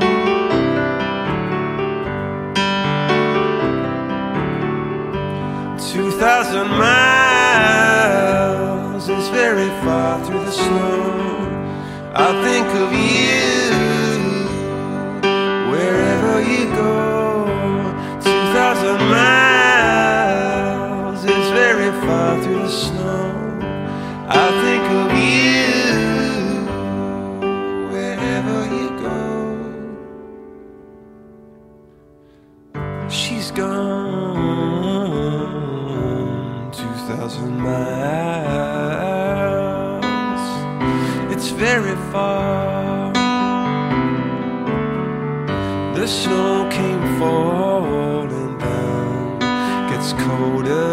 by day. I miss you.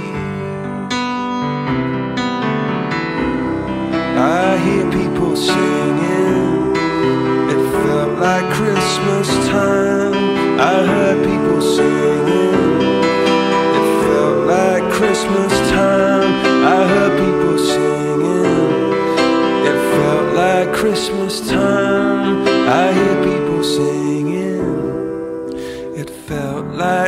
Christmas time.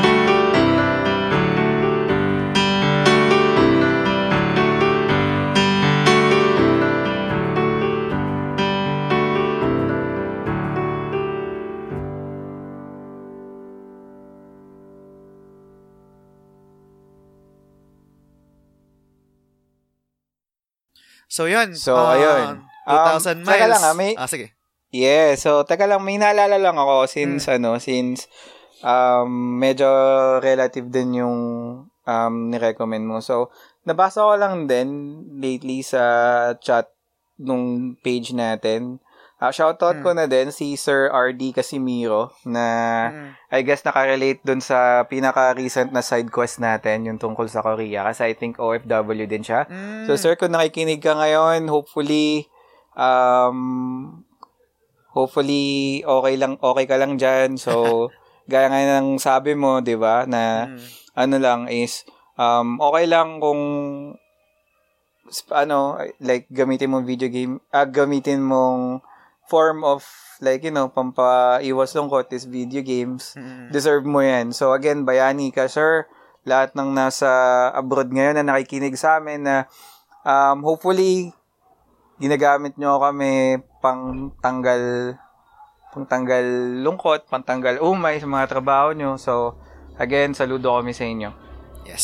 Salamat, Yun salamat sa pakikinig. Salamat sa pagsuporta sa sa show. Mhm. Um so yun. Paano ba, Del? Kasi ah, may plano kami. Tapos na yung taon, mag-iisang taon ng The Game Silog Show next year. So bagong season na. Meron kami mga Yes. niluto na bago, pero syempre hindi pa namin sasabihin kung paano. Pero yun nga, um, Mhm. may mga konting pabag- pagbabago, changes, upgrade, syempre. So, tsaka na siguro namin sasabihin. Pero ngayon, um, ikaw, Del, ano bang last thoughts mo?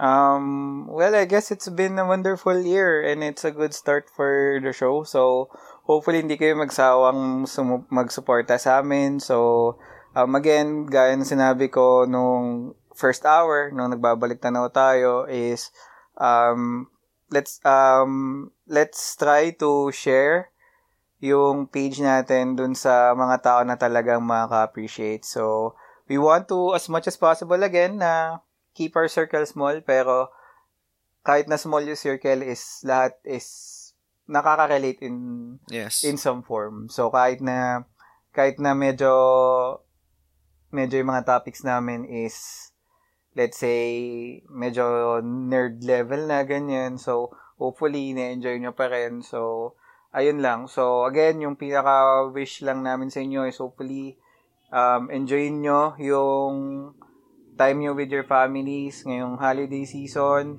Um, Christmas, kung mag-spend man kayo sa office, ingat-ingat kayo. And especially sa paparating na New Year, magpaputok sa labas, wag sa loob, ha? Yun lang. Mahirap na pag nagpaputok sa loob. Hindi, kung Maraming magpapapatok naman, kung magpapapatok naman sa loob, para naman safe, eh, gumamit ng, Gumamit ng protection. oh, ang tinutukoy namin is yung mga tools ha, hindi po yung Mm, iniisip nyo. gloves ka. berde. ano, pag Oo, magpapa, yung pag gagamit ka. ka ng Watusi, gamit ka ng gloves, pa, ano, mga ganyan. Oo, papapa, Ano, mag-ano ka ano ng yun? Yung may Mm. stick na mahaba para hindi ka tamaan, di ba? So, Or kung, kung matagal ka Um, nang hindi, kung matagal ka nang hindi nagpapaputok, syempre fountain, di ba? Kasi naipon Oo. yan. Delikado na. Mahirap na makadisgrasya ngayon. Ang Gamit hirap ng buhay. Oo. Tapos, mahal, pa na- mahal pa gastos, 'di ba? Mm. So um siguro yun na lang muna. So last again, yung request namin guys ha. So hopefully mapagbigyan nyo kami dun sa wish namin. Um share nyo sa appropriate persons tong page.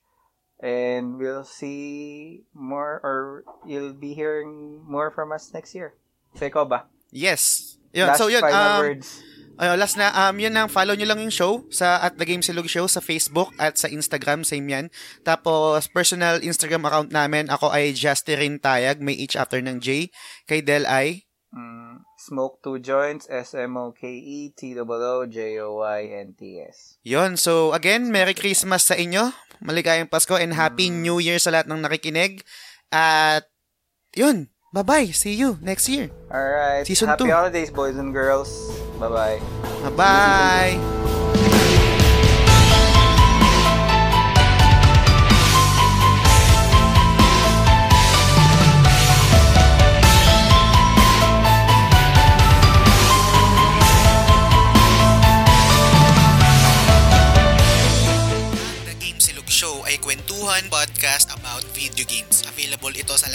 Platform tulad ng iTunes, Spotify at Google Podcast. Every Monday ang bawat episode. Kung trip nyo itong podcast na ito, please subscribe. Kung hindi naman, please unsubscribe. De, joke lang. Kung nagustuhan nyo itong episode na ito, sana i-review nyo sa iTunes at sa Facebook. Kung hindi naman, sana i-review nyo pa rin. Good yun. Kung trip nyo i-follow ang personal Instagram page namin ni Del, please follow me at Justerin Tayag. May H after ng J. Kay Del naman ay Smoke 2 Joints. 2 ay T-O-O at hindi T-W-O. So yun, salamat sa pakikinig. Hanggang sa susunod na episode ulit.